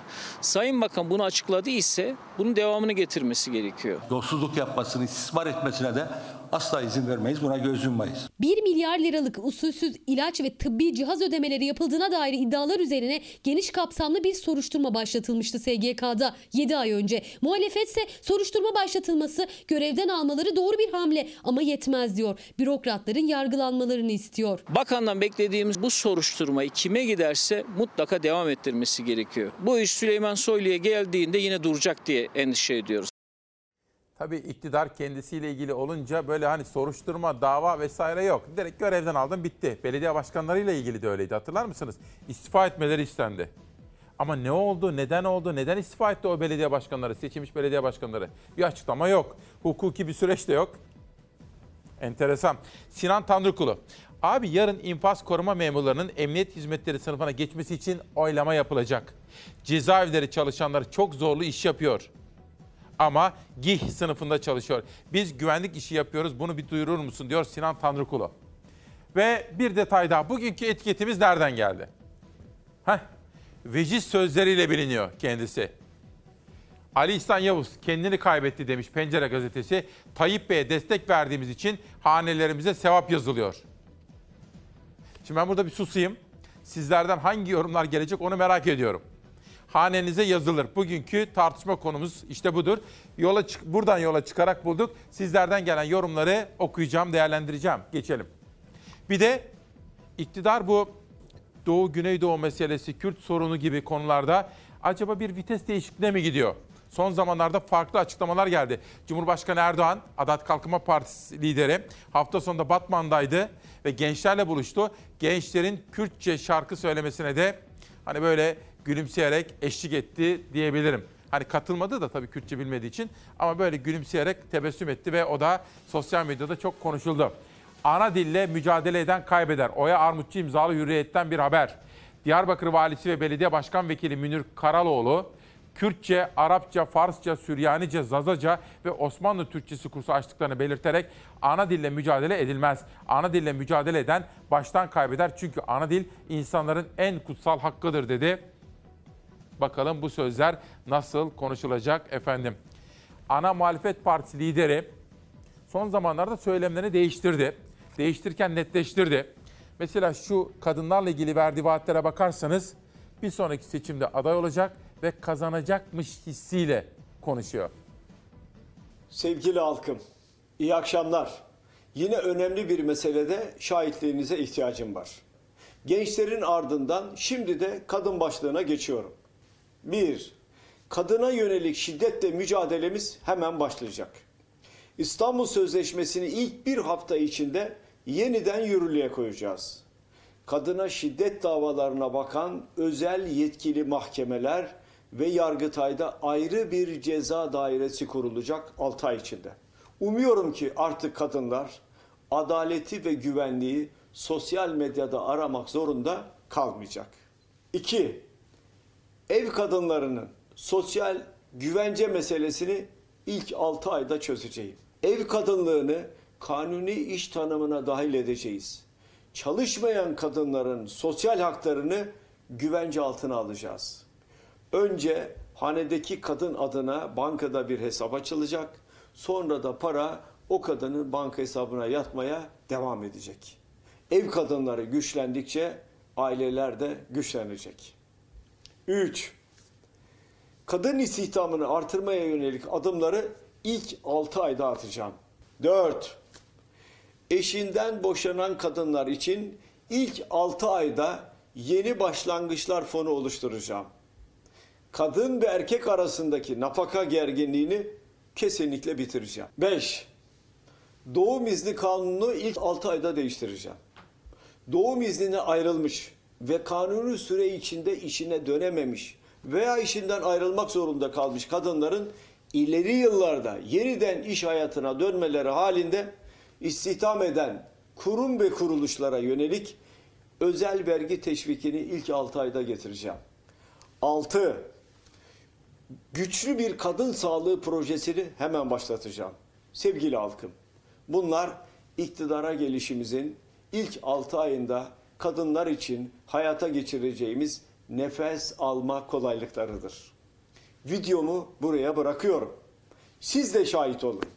Söylediklerimi yapmaz isem hesabımı doğal olarak soracaksınız.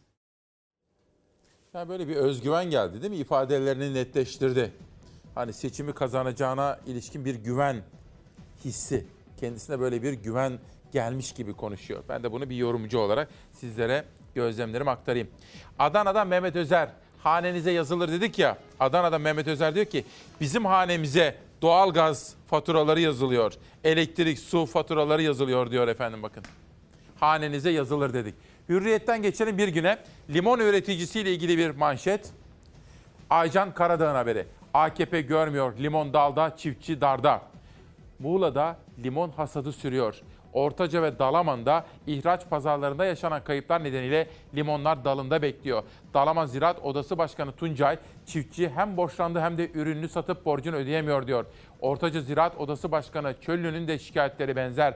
Rekolte iyi olsa da pazar sorunumuz devam ediyor. Limon üreticisi Koç ise borçlar aldı başını gitti. Bu sene bittik diyerek durumu özetliyor. Muğla'da durum böyle. Diyarbakır'a, Yenişehir'e gittiğim zaman Ziraat Odası Başkanı ile dün konuştum. Yandım Allah, üretici yandı diyor. Biraz sonra o haber hazırlanırsa bugün veya yarın sizlere onu da aktaracağım. Bir günden sonra dünyaya geçelim. Dünya Gazetesi'nde Aysel Yücel imzalı bir manşet. Koç batarya üretim için hazırlık yapıyor. Koç Holding'in 500 milyon doların üzerinde olacağı tahmin edilen batarya yatırımının muhtemel adresi Manisa. Batarya üretimine hazırlanan dev gruplardan biri de Kalyon demiş efendim. Bugün birinci sayfasında manşet olarak böyle bir haberi değerlendirmiş Dünya Gazetesi'nin birinci sayfa editörleri. Bir de dünyaya bakalım dünyaya. Dün dronlu bir suikast saldırısı düzenlendi Irak'ta. Başbakan'a yönelik bir saldırıydı bu. İşte Financial Times gazetesi de atak ve bir girişim, öldürme girişimi Irak Başbakanı'na yönelik ve işte dünya ile aynı zamanda Çalar Saat'te. Irak Başbakanı Kazimi ölümden döndü. Başbakanın yeşil bölgedeki evini hedef alan silahlı insansız hava araçları patlayıcı yüklüydü. Evi büyük hasar alan Kazimi ve ailesi saldırıdan yara almadan kurtuldu.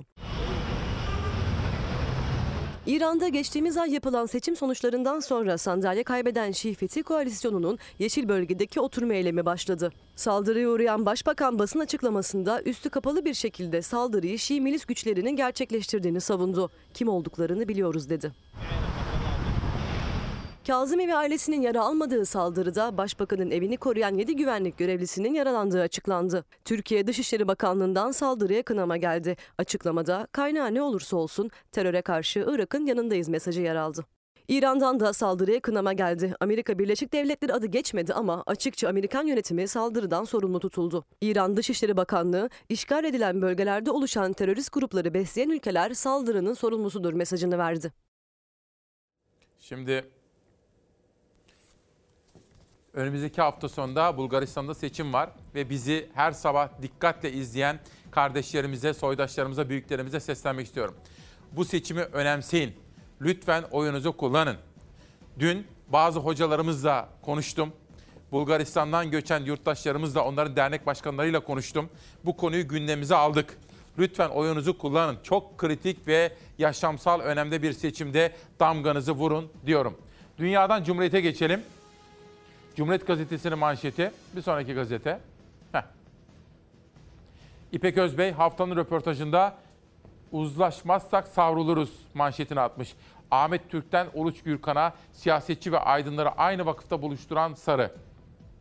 Cumhuriyet'in ikinci yüzyılına yol haritası oluşturmak için yola çıkanlar arasında Ahmet Türk'ten Uluç Gürkan'a, Ayfer Yılmaz'dan Murat Karayalçın'a, ilahiyatçılardan dış politika uzmanlarına geniş bir aydın kesim yer alıyor. İEV Başkanı Müslim Sarı ideolojik angajmanlara sıkışmayacaklarını söyledi diyor efendim. Hani Borata Hoca'nın söylediği gibi eğer bir tehlike görüyorsanız ülkenizin demokrasi konusunda bütün diğer farklılıkları paranteze alıp o hedef konusunda birleşebilmelisiniz. Uzlaşmayı mümkün olan en geniş mutabakatı sağlamak durumundasınız ki ülkenizin demokrasisini koruyabilin diyordu efendim. Benim aklıma o geldi. Yerel gazetelere geçelim. Ülkemizin farklı il ve ilçelerinde yayınlanan mahalli gazeteler. Önce Edirne Hudut, MHP'den şok çıkış. MHP Edirne İl Başkanı Zafer Tercan, tarım için vazgeçilmez olan gübre fiyatlarının %300'lere varan bir artışla tahmin edilemez ziraat boyutuna ulaştığını, çiftçinin artan ekonomik maliyetler altında ciddi bir darboğaz ile karşı karşıya bulunduğunu bildirdi. İl Başkanı Zakir Tercan'ın manşeti. Diyarbakır'a geçiyorum. Doktor sayısı yetersiz diyor. Diyarbakır Çocuk Hastalıkları Hastanesi acil servisinde muayene çilesi. Bir de Mersin'e bakalım Akdeniz'e. Soran çok, alan yok. İki yıl önce otopazarlarında 20 bin liraya satılan 30 yaş üstü araçlara şimdi 40-46 bin lira arasında etiket konuluyor. İkinci el araç satıcıları soran çok ama alan yok diyerek piyasadaki hareketsizliği özetliyor. Gamze Şimşek imzalı bir haber. Ve hani Bulgaristan demiştim ya, dün akşam Millet İttifakı'nın ortakları, dostlar bir araya geldiler. Türk dünyası ile ilgili bir etkinlikte buluştular.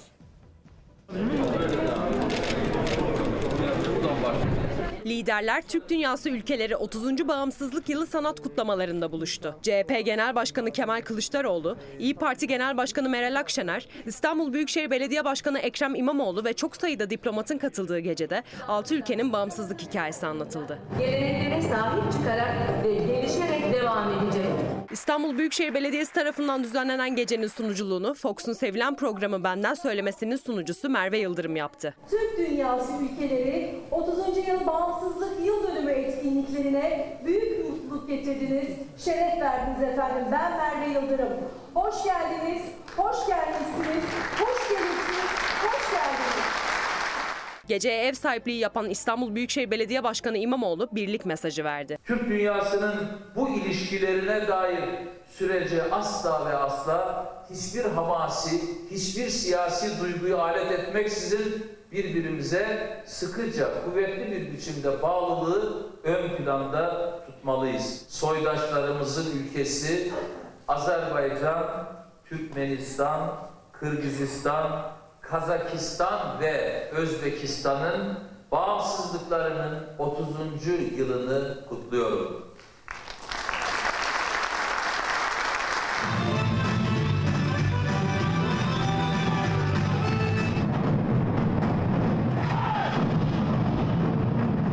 CHP Genel Başkanı Kılıçdaroğlu sanatın birleştirici gücüne vurgu yaptı. Sanatı eğer büyütebilirsek, Türk dünyası olarak geliştirebilirsek, daha çok kaynaşabilirsek, kültürlerimizi birbirimize daha yakından aktarabilirsek, sanat dünyasının, entelektüellerin zaman zaman bir araya gelip tartışmalarına olanak verebilirsek, son derece değerli bir görevi yerine getirmiş oluruz. İyi Parti Genel Başkanı Akşener ise dünyayı sanatın kurtaracağını söyledi. İnşallah bu altı cumhuriyetin yarının dünyasında hoyratça kullanılan ve sonunun gelebileceğinden endişe edilen bu dünyanın çıkış noktası olabilecek bizim medeniyetimizin sanat yoluyla inşallah herkese duyurulmasını diliyorum. Ortak değerlerin sanatla anlatıldığı gece Buluşma adlı dans gösterisiyle son buldu.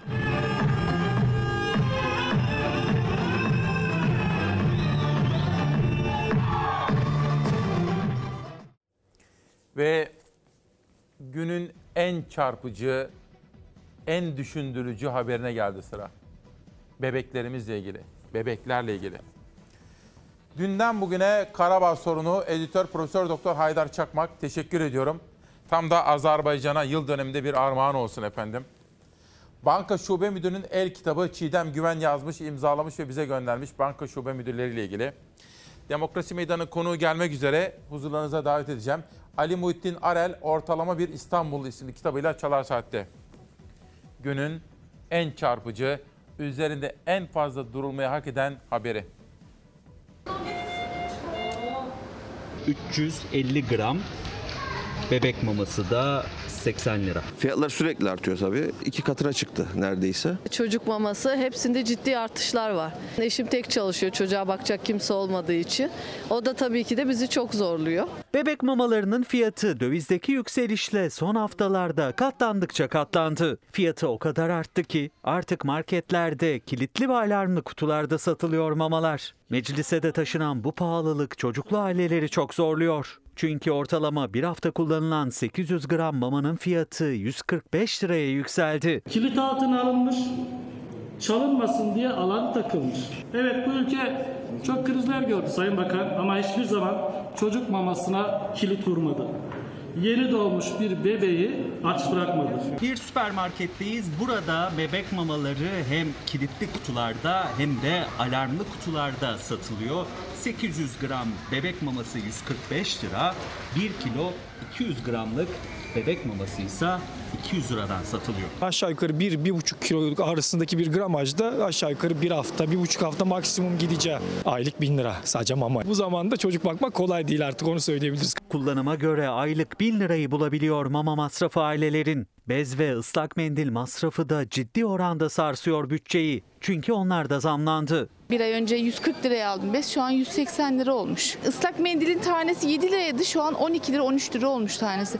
Ve bunlar bir ayda gelen zamlar. 15 günde bir tekrar yenilememiz gerekiyor bezi. Islak mendiliydi beziydi 500 lirayı buluyor. Sadece bez masrafı bir tane daha çocuğumuz var. Ciddi bir masraf yani çok yoruyor. 50 günlük bebek bezi yetiştiremiyoruz şu an için.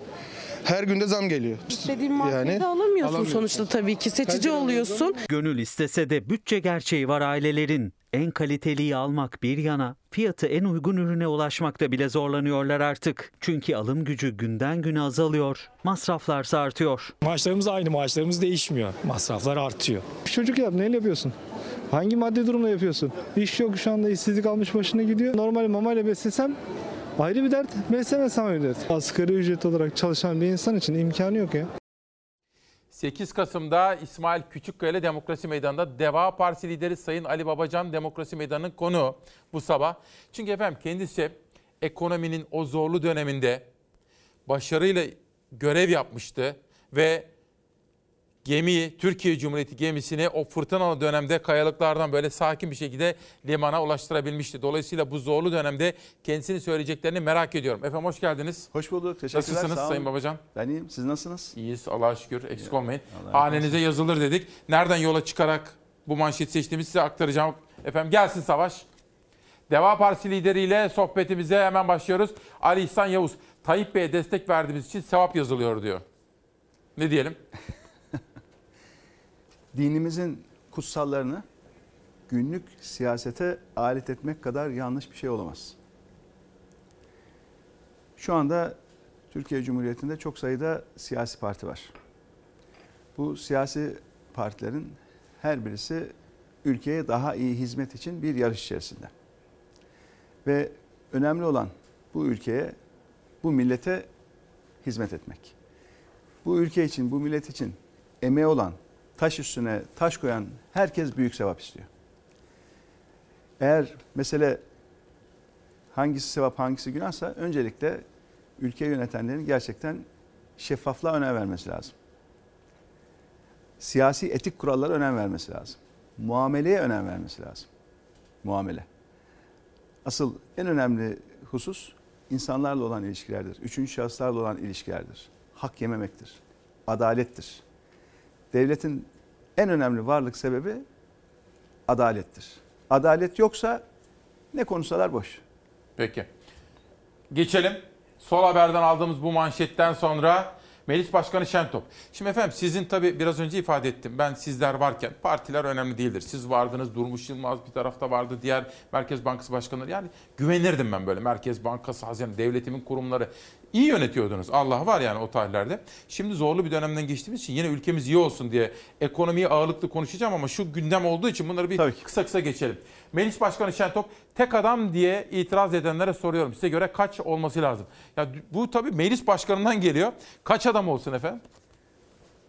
Şu anda Türkiye Büyük Millet Meclisi'nin başkanı 600 kişilik bir meclisin başkanı. Milli iradenin en yüksek oranda temsil edildiği kurumdur meclis. Vatandaşlarımızın %85'i, 90'ı, 95'i dönemden döneme değişir. Türkiye Büyük Millet Meclisi çatısı altında te- temsil edilir. Demokrasilerde en önemli irade organı meclistir.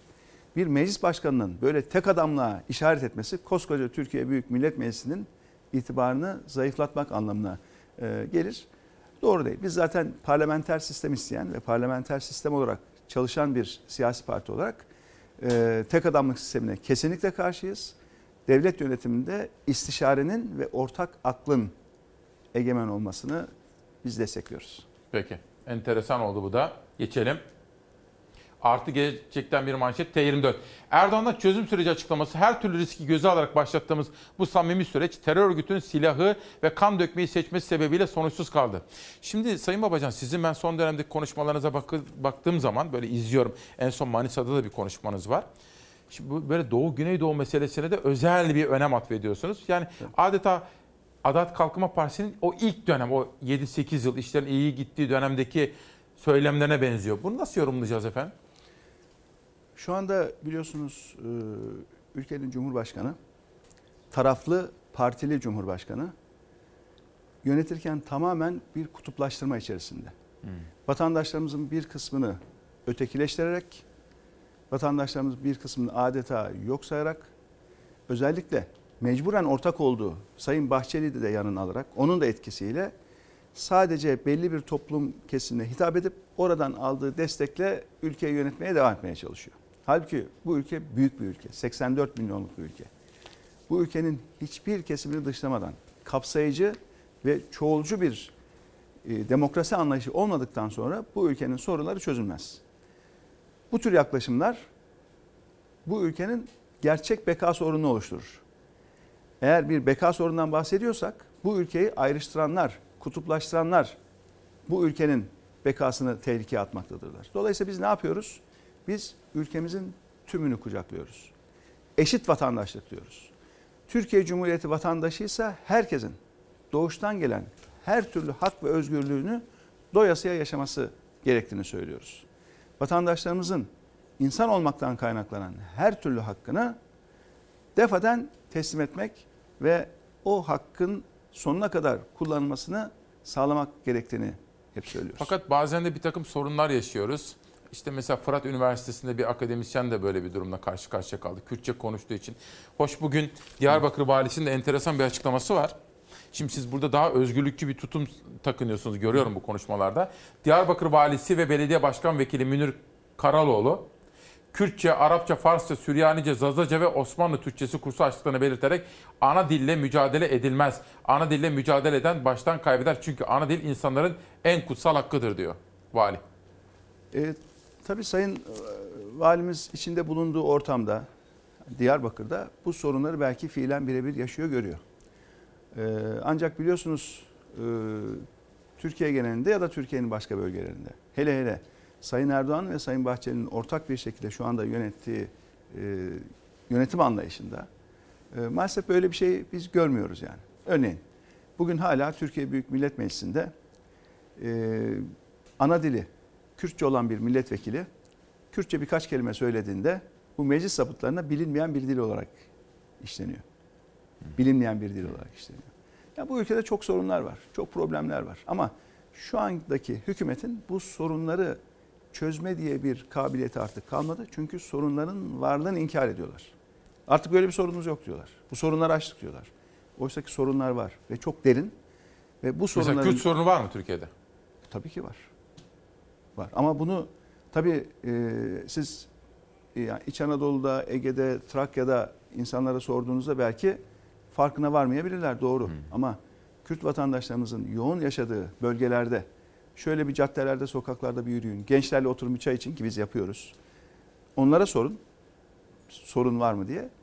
E, hepsi söylüyor. Bizim ciddi sorunumuz var diyorlar. Dolayısıyla e, bu sorunu önce kabul etmek lazım ki çözüm aşamasına geçebilelim. Sorun inkar ediliyorsa Sayın Erdoğan'ın, Sayın Bahçeli'nin yaptığı gibi şu anda ikisi de inkar ediyor. Yok böyle bir şey diyor. Sorun inkar edilince hiçbir zaman çözülmez. Önce hastalığı teşhis etmek lazım sorun vardır demek lazım ki çözüm aşamasına geçebilelim. Sayın Babacan şimdi bir derdimiz var ve ben hani sizin rasyonel düşündüğünüzü bildiğim için ekonomide biz kazanacaksak olsun ama çocuklarımız işkence çekiyorlar. Özel bir konu ben takipçisi olduğum bir konu. Hani ben sabah programı yapıyorum 9 yıldır. Şimdi bakın heh, Bahattin Yücel Türkiye kış saati uygulamasına geçti. Şimdi Amerika ile de aramızdaki makas yine açıldı dünden itibaren. Bir saat daha açıldı. Avrupa ile de açıldı. Şimdi siz dünya dili konuşan ve dünya ile de iletişim halinde bir lidersiniz. Şimdi bu konu nedir efendim? Bu yaz saati, kış saati niye geldi? Ne oluyor? Bu eskiden beri gündemde olan bir konuydu. Evet. Ve ben kabinedeyken de gündeme geldi. Ee, hem benim hem de birkaç başka arkadaşımızın itirazı üzerine gerçekleştirilemedi. Çünkü o dönemde bu kararlar Bakanlar Kurulu kararıyla alınıyordu. Yani 25 bakan, başbakan ve cumhurbaşkanı imzalamayınca bu tür kararlar alınamıyordu. Bizler ayrıldık. Hemen peşinden bu uygulamaya geçtiler. Siz itiraz mı etmiştiniz? Ben itiraz ettim. Neden evet. efendim? Neden itiraz etmiştiniz? Ee, şimdi birincisi öğrenciler için, gerçekten çocuklar için Türkiye'nin pek çok bölgesinde sabahın karanlığında evden çıkmak zorunda kalıyorlar evet. ki okula başlamak için. Daha gün doğmamış. Öyle. Bana hep yazıyorlar. Şimdi diyorlar ki enerji tasarrufu. Ya kusura bakmasınlar da yani akşamleyin yakılan elektrik paralı da sabah erken saatte ışıklar yandığı zaman bedava mı? Yani sabah elektrik bedava olsa anlarız. Hani sabahleyin evet. odanın ışığını yaktığımızda bedava akşam para öyle değil ki. Sabah da yaksan para, akşam da yaksan Bu para. niye yaptılar efendim? Ee, tam arkasında ne var bilmiyorum. Asıl argüman tasarruftu. Tasarruf. Ama değil, ama, doğru değil. Ama sonuçta geldiğimiz noktada Türkiye şu anda saat dilimi olarak e, böyle Orta Doğu, Körfez o ülkelerle olan saat dilimine düşmüş durumda. Biz şunun için özellikle itiraz etmiştik. Demiştik ki Türkiye e, özellikle finans merkezleriyle yakın olması gereken bir ülke. Londra ile mesela. Heh, Evet yani finans piyasalarındaki alışveriş saatleriyle küresel dünya finans piyasaları olan alışverişte bizim İstanbul Borsa İstanbul'daki alışveriş saatlerinin mümkün olduğunca çok örtüşmesi lazım. Mümkün olunca aynı saatlerde bu alışverişin olması gerekir demiştik. Çünkü Türkiye hem çok ihracat yapan, dünya ile yoğun finansman ilişkisi olan bir ülke. Aynı zamanda ihracat ithalat açısından da önemli. Şimdi saat farkını çoğalttığınızda Avrupalı muhataplarınızla Tabii. ihracatçıların telefonda konuşacağı saat bir saat kısalmış oluyor. Hele İngiltere ile Amerika'daki açıldı. ihracat müşterileriyle Türkiye'deki üreticilerin telefonda konuşabileceği süre azalmış oluyor. Her açıdan, her açıdan bu yanlış bir uygulama. Peki. Yani Dönsün. bizim bizim normalde olmamız gereken saat dilimi Doğu Avrupa saat dilimidir ve yaz kış uygulaması bütün Avrupa'da vardır. Hı hı, hı. Amerika Birleşik Devletleri'nde vardır. Modern bütün dünyada yaz kış uygulaması vardır.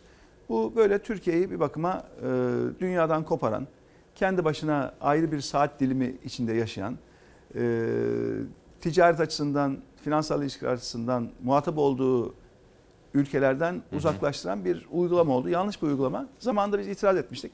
Bakanlar Kurulu kararları bakanlardan bir tanesi imzalamayınca olmuyor biliyorsunuz. Dolayısıyla ben imzalamadım. Birkaç arkadaş daha imzalamadı. Bunu- Olmamıştı yani. Bunu bu hükümet Şimdi değiştirsin. biz ayrıldık. Bir tek imzayla yaptılar geçtiler. Bunu değiştirsinler. Olmazsa siz iktidara gelirseniz değiştirir misiniz? Derhal. Çok kolay Tamam. yani. Ya Çünkü bunu aklın yolu bir. Tabii ki biz istişare ederiz, konuşuruz o günkü Ya şartlarda. ben diğer muhalefetli Ama- partileri de evet diyorlar. Evet yani derhal derhal Tamam. çok kolay bir şey. Bu bu ilk 90 dakika. Bizim şimdi eylem planlarımız var ya ilk 90 gün, ilk 360 gün. Bu tür şeyler ilk 90 Dün, dakika. dün atılım planı açıklandı. Deva Partisi onu da sormak istiyorum Olur, size. olur, tabii ki. Sosyal medyada şekillenen. Bir de tabii efendim şimdi şöyle bir şey var. Tabii e, biz hani siz zaten hani kibar da bir dil kullanıyorsunuz. İç, işin içinde karanlık bir şey de olsa, provokatif de olsa küfür müfür falan hani kesinlikle reddediyoruz. Her türlü küfür, her türlü şiddeti kesinlikle reddediyoruz. Fakat Koray Aydın bunu söyleyince işin başka bir bölümü, boyutu var mı? Merak ettim. Bingöl'de yaşanan provokatif ve üzücü olaydan sonra valiliklerin koruculara İyi Parti'ye karşı protesto eylemi yapmaları, şehit ailelerine de basın açıklaması için talimat verdikleri öğrenilmiştir. İktidarı uyarıyoruz. Valileri iktidarın değil, devletin valisi olmaya çağırıyoruz. Gözleminiz nedir burada? Şimdi Bingöl'le ilgili e, çok güncel bilgi bende yok şu anda Tamam. ama genel anlamda Evet. şunu söyleyebilirim ki şu son yıllarda artan bir oranda valiler, kaymakamlar yani devletin bütün organları artık partili gibi çalışmaya başladı. Bu çoğu bölgede böyle. Belki istisnalar var. Belki hala o hani devletin onurunu koruyan, devletin her partiden insanların devleti olduğuna inanan mutlaka e, mülki idare amirlerimiz vardır. Ama genel anlamda bir, hükümetin bu konuda baskısı oluyor valiler ve kaymakamlar üzerinde. İki, bazı valiler ve kaymakamlar da kendileri işgüzarlık yapabiliyor. Yani ne kadar işte Cumhurbaşkanı'na, hükümete yakın olursam ya da onların hoşuna gidecek şeyler yaparsam yarın o kadar güzel illere atanabilirim, önüm açık olur gibi böyle bir karşılıklı ilişki olabiliyor. Yani valinin, kaymakamın bir partisi olmaz ama asıl tabii sistem nerede yanlış oldu? Nerede? Düğme nerede yanlış iliklendi? Cumhurbaşkanı. Partili bir cumhurbaşkanı olunca, Cumhurbaşkanı aynı zamanda bir partinin genel başkanı olunca e, vali Cumhurbaşkanı'na bağlı. Bu partili bir cumhurbaşkanı. Cumhurbaşkanının verdiği talimatlar sadece devletin genel çıkarları için olmuyor ki. Kendi partisi için de talimatlar verebiliyor. E böylelikle valiler ve kaymakamlar tarafsızlıklarını koruyamıyorlar. Yani anayasada ve yasalardaki Anladım. tarafsız iş yapma görevlerini çoğu zaman yerine getiremiyorlar. Talimata uymasa bir türlü. Talimata uysa e, Başka partili türlü. oluyor. Gerçekten E e, peki siz- devlet yönetimi şu anda karma karışık olmuş durumda. Siz mesela diyelim Cumhurbaşkanı adayı oldunuz ve kazandınız. Deva Partisi rozetini çıkaracak mısınız? Şimdi bizim öngördüğümüz parlamenter sistemde Cumhurbaşkanı tarafsız Cumhurbaşkanı. Ve partisiz olacak. Partisiz Cumhurbaşkanı. Yani Cumhurbaşkanı seçilen kişinin e, parti rozetini anında çıkartması lazım. Hatta o şimdi çalışılıyor biliyorsunuz. Evet, partili Yani parlamenter altı parti. sistem çalışılıyor. Ha. Şimdi bu parlamen, parlamenter sistem çalışmaları ayrı ayrı partiler ayrı ayrı çalışmalar yaptı biliyorsunuz. Biz de geçen sene Aralık'ta bitirmiştik Evet, ama burada anlatmıştınız Ha, ama. oturduk. Ee, Şimdi çalışıyoruz. Ortak bir çalışma haline getirmiyoruz bu parlamenter sistemi. Ee, ve bütün partiler o konuda mutabık. Yani bu, bu ülkenin Cumhurbaşkanı'nın tarafsız, partisiz olması gerekiyor. Bir şey diyebilir miyim? Bakın ben tarafsız bir gazeteci olarak ben bunun altına imza atarım efendim. Ben Cumhurbaşkanımızın ister Erdoğan olsun, ister siz olun, ister Akşener, Kılıçdaroğlu kim parti rozeti olmasın. Ben bir vatandaş olarak bu da benim görüşüm yani. Çünkü kafamız karışıyor. Şimdi bir Cumhurbaşkanı devletimizin Saygı duymam gerekiyor. Makam yani Türkiye Cumhuriyeti. Fakat bir taraftan da bir partinin lideri. Evet. Karışıyor işler. Geçelim. A- Aynı Cumhurbaşkanı başlıyor. Belki de sizin desteklediğiniz partinin genel başkanıyla ilgili başlıyor atıp tutmaya. Olmuyor. Yani bunu mutlaka hatta şu var biliyorsunuz. Şu andaki anayasada Cumhurbaşkanı'nın bir yemin metni var. Bu yemin metninde diyor ki Cumhurbaşkanı ben diyor görevimi tarafsızca yapacağımı and içerim diyor. Yani meclis kürsüsüne çıkıyor. Anayasadaki yemin metnini okuyor. And içiyor öyle görevine başlıyor. Yemin metni değişmedi bakın. Yani Cumhurbaşkanı'nın partisiyle ilişiğinin keseceğine ilgili anayasa maddesi, anayasa maddesi iptal edildi. Yani son anayasa değişikliğinde ne yapıldı? Cumhurbaşkanı partili olabilir dendi. Ama anayasadaki yemin metni değişmedi. Cumhurbaşkanının göreve başlarkenki yemin metninde tarafsızca görevimi yapacağıma and içerim diyor başlıyor. E peki bizim Şu anda- Cumhurbaşkanı tarafsız mı? E, onu takdir edin. Hayır siz söyleyin. Taraf, tarafsız davrandığını söyleyebilmek mümkün mü? Yani şu anda bu ülkenin Cumhurbaşkanı'nın göreve başlarkenki ettiği yeminle fiili uygulaması arasında hiçbir bağ yok. Tarafsız olduğunu söyleyebilir miyiz? Diğer partilerin genel başkanlarıyla ve diğer partilerle ilgili çok ciddi münakaşaya girebiliyor. Polemiğe girebiliyor. Hatta söyledikleri şeyler rahatlıkla yasal düzenlemelere göre hakaret olarak değerlendirebilecekken kendisiyle ilgili söylenen en ufak bir eleştiriyle ilgili derhal dava açıyor. Ben Cumhurbaşkanıyım dur bakalım diyor bana eleştiri yapamazsın diyor. Ben Cumhurbaşkanıyım diyor. Dava açıyor. Ama aynı şeyi kendisi söylediğinde karşı tarafın öyle bir koruması yok. Peki. Yani tamamen saçma sapan bir sistemsizliğin içindeyiz şu anda. Yani şu anda Türkiye'de bir yönetim sistemi yok bakın. Yani Cumhurbaşkanlığı hükümet sistemi diyorlar ya. Sistem falan yok. Tam bir sistemsizliğin içerisinde şu anda ülke. Şimdi siz efendim genç yaşta bir parlak kariyer yaptınız aslında. Yani dünyanın en genç siyasilerinden birisi olarak uzun yıllar hem Dışişleri Bakanlığı yaptınız, işte Avrupa Birliği müzakereleri de yürüttünüz, ekonominin başındaydınız filan. Ve bu, bu zorlu dönemde de böyle oturup bekleyebilirdiniz aslında ama dediniz ki siyasi bir irade koydunuz. Fakat millet size teslim eder mi etmez mi meselesi var. Hafta sonunda çok konuşuldu. Sayın Erdoğan'ın bir sözü üzerine bunu size sormak istiyorum. Bay Kemal bu millet sana bu devleti teslim eder mi diyor. Erdoğan Batman'daydı. Cumhurbaşkanı ve Adalet Kalkınma Partisi lideri. Ve bu sözü de Kılıçdaroğlu'nun Kandil'i yerle yaksan edeceğim sözlerinden sonra yaptı. Bu nasıl yorumlayacağız Sayın Babacan bu sözleri? Yani bu millet sana şunu teslim eder mi etmez mi şeklindeki sözleri? Demokrasilerde irade milletin. Milli irade nasıl teşkil ederse, nasıl tecil ederse o, o, o şekilde oluşur. Dolayısıyla herhangi bir seçimde vatandaşlarımız hangi adaya, hangi partiye oy verir ve demokratik kurallar içerisinde kim en yüksek desteği alırsa o ülkeyi yönetir. Yani bu Sayın Erdoğan iradesinde bir konu değil. Seçim günü irade millete geçiyor. Millet kimi isterse onu seçer. Dolayısıyla bu sıhhatli bir e, değerlendirme e, değil. Ama işte biraz önce de konuştuk. Taraflı olunca, partili cumhurbaşkanı olunca herkes de böyle ağız dalaşı olabiliyor. Peki geçelim. Gerçi siz şunu da söylemiştiniz. E, bu iktidardan seçimi alabilmek için farklı kazanmak lazım diyordunuz siz. Doğru, doğru. Böyle bir puanla kıl payı falan evet. değil. E, Çünkü son seçimlere baktığımızda böyle bazı e, kalem oynatmalar olabiliyor. E, yine mülki idare amirleri üzerinden ya da devletin farklı imkanlarını kullanarak böyle küçük farklar kapatılabiliyor. E, hileler olabiliyor, oyunlar olabiliyor. Dolayısıyla e, biz diyoruz ki seçimi mutlaka açık farkla kazanmak lazım. Küçük farklar olursa her türlü oyunu ve hileyi yapıp o farkı kapatıcı e, girişimler yapılabilir. Dikkatli olmak lazım, Fark iyi olsun. lazım. Kaç puan mesela ve, sizce? Ve sandıkları iyi korumak lazım sandıkları. Yani sandık güvenliğini iyi sağlamak lazım.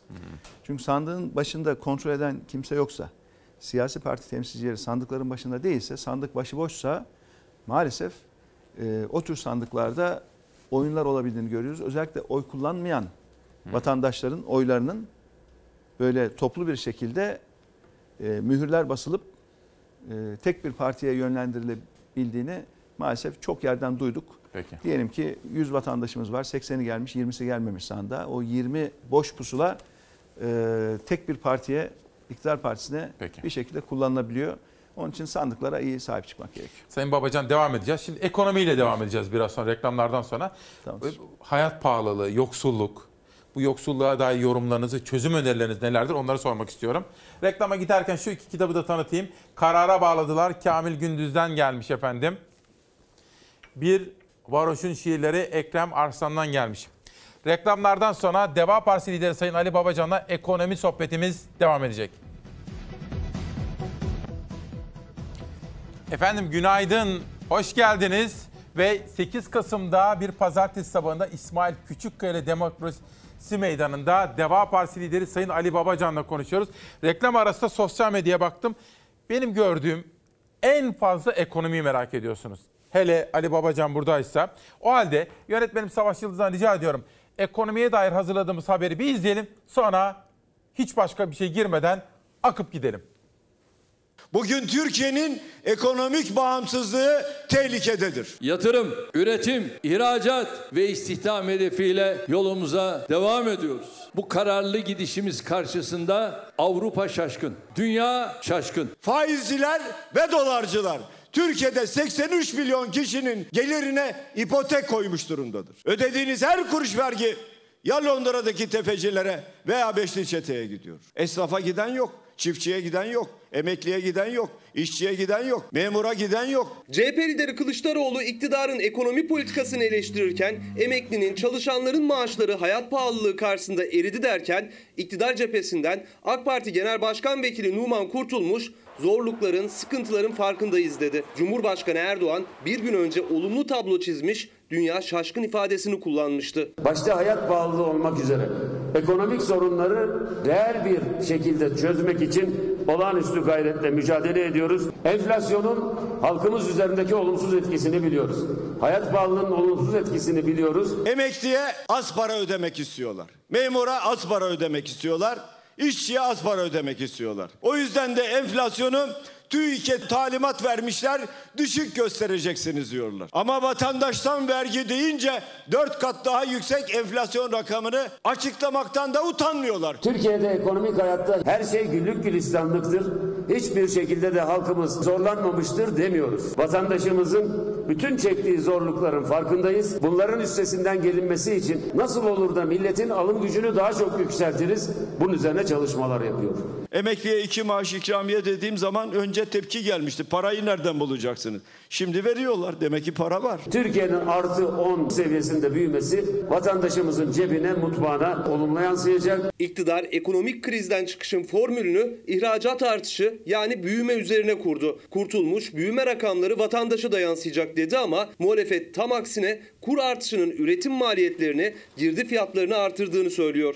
Kılıçdaroğlu kur artışının faturasını vatandaş ödüyor dedi. Bir kez daha döviz garantili projeleri de kamuya aktaracağı sözü verdi. Maliyetini bilmediğimiz, geçtiğimiz yollardan, köprülerden, dolar bazında, Avrupa bazında ödediğimiz paralar, uçmadığımız havaalanlarına ödenen paralar, bunların tamamını devlete ait kurumlar haline dönüştüreceğiz. Yani devletleştireceğiz, avroyla, dolarla para ödemeye son vereceğiz.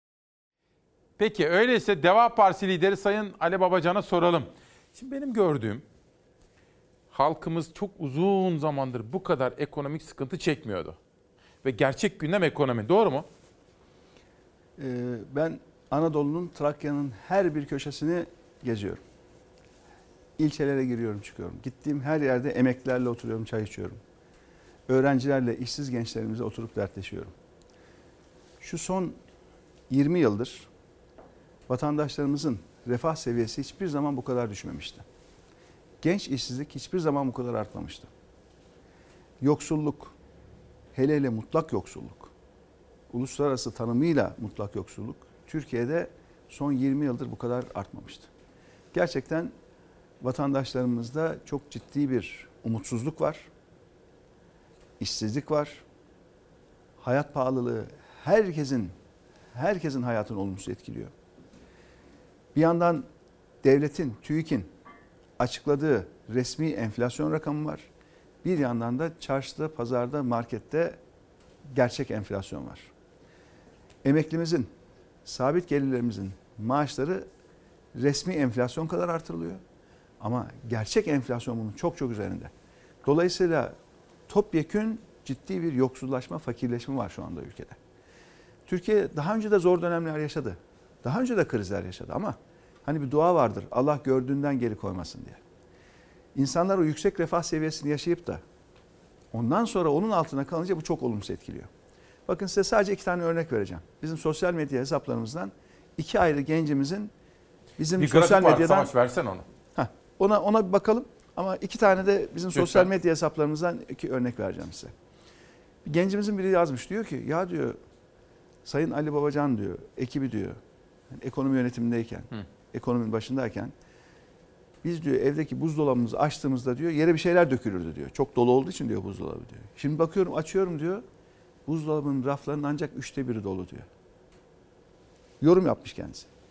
Bir başka gencimiz bir YouTube kanalımızın altına yorum yapmış. Diyor ki ben diyor işte Sayın Ali Babacan ve ekibi görev başındayken, ekonominin başındayken diyor. Bir sene, bir, pardon, e, bir yaz bir aylığına mısır tarlasında çalıştım diyor. Ve bir ayda biriktirdiğim yevmiye ile diyor en son model oyun konsolunu aldım. En son model PlayStation aldım diyor. Bugün bir doktor bir aylık maaşını alamıyor diyor. Yani bu iki gencimizin yazdıkları dahi ülkedeki satın alma gücünün nasıl düştüğünü gösteriyor ve aynı zamanda daha önce yaşadığı refahı artık insanların yaşayamadığını gösteriyor. Üçüncü bir örnek daha vereyim. Lütfen. O da e, geçen cuma günü Fatih'te at pazarında şöyle bir ansızın bir girdik, yürüdük, gençlerimize sohbet ettik. E, eskiye göre daha boş ortalar. Yani eskiden hani çok canlı olan yerler ve bir zamanlar Sayın Erdoğan'a destek veren bir sosyal doku var orada. Baktım boş çünkü gençlerimiz maddi durumu olmadığı için artık fazla gelemiyor. Bir bardak çay iki buçuk lira pahalı geliyor. Gencimizden birisi çıktı dedi ki telefonu çıkarttı cep telefonu. Ya dedi ben dedi eskiden iPhone kullanabiliyordum dedi. Şimdi dedi gittim en ucuz Başka bir telefon. bir telefon almak zorunda kaldım dedi. Şimdi e, bunlar gerçekten hani iyi görüp yüksek refah yaşayıp ondan sonra onun altında kalmanın getirdiği bir travma. Onun için bu seferki kriz toplumun geniş kesimlerini çok kötü etkiliyor. En çok da işsiz gençler. En çok da gençlerde. Bakın, Gel Savaş gel. Evet bakın burada çok enteresan bir tablo var. Ee, biz ne eğitimde ne istihdamda olan gençler diye bir tanım var istatistikte. Yani gençlerimiz okumuyor da çalışmıyor da. Bu uluslararası Boşta. karşılaştırmalı. Boşta mı yani? Evet boşta. İş arıyor olabilir, aramıyor olabilir ama ne eğitimde ne istihdamda. Bakın bu rakamlar OECD'nin rakamları. OECD ortalaması %12.8 ki bu 2020 Buyurun. Ekim-Kasım Aralık bakın. OECD ortalaması 12.8. OECD ülkelerini burada görüyoruz. Türkiye'ye bakın. OECD ortalamasının iki katı. Bu TÜİK rakamı ve OECD'nin de alıp TÜİK'ten kullandığı rakam. Şu demek mi efendim? %28.8. Her 100 gencimizden 28.8'i ne işi var ne okulu var. Evet boşta. Eyvah. Ve bunların bir kısmını biz ev genci diyoruz. Ev genci. Ev genci ne demek? Ne demek? Böyle artı eksi 25 yaşlarında olan, e, ağırlıklı evde olan, gece yaşayıp, gece evde işte internette, televizyonda şurada burada vakit geçirip, gündüz kimseyle muhatap olmamak için gündüz dinlenen, gündüz saatlerini uykuyla geçiren gençler. Ve bunların sayısı çoğalıyor. Gittikçe çoğalıyor. Ve o, o gençler böyle yani insanlar göz göze gelmiyor, bakmıyor.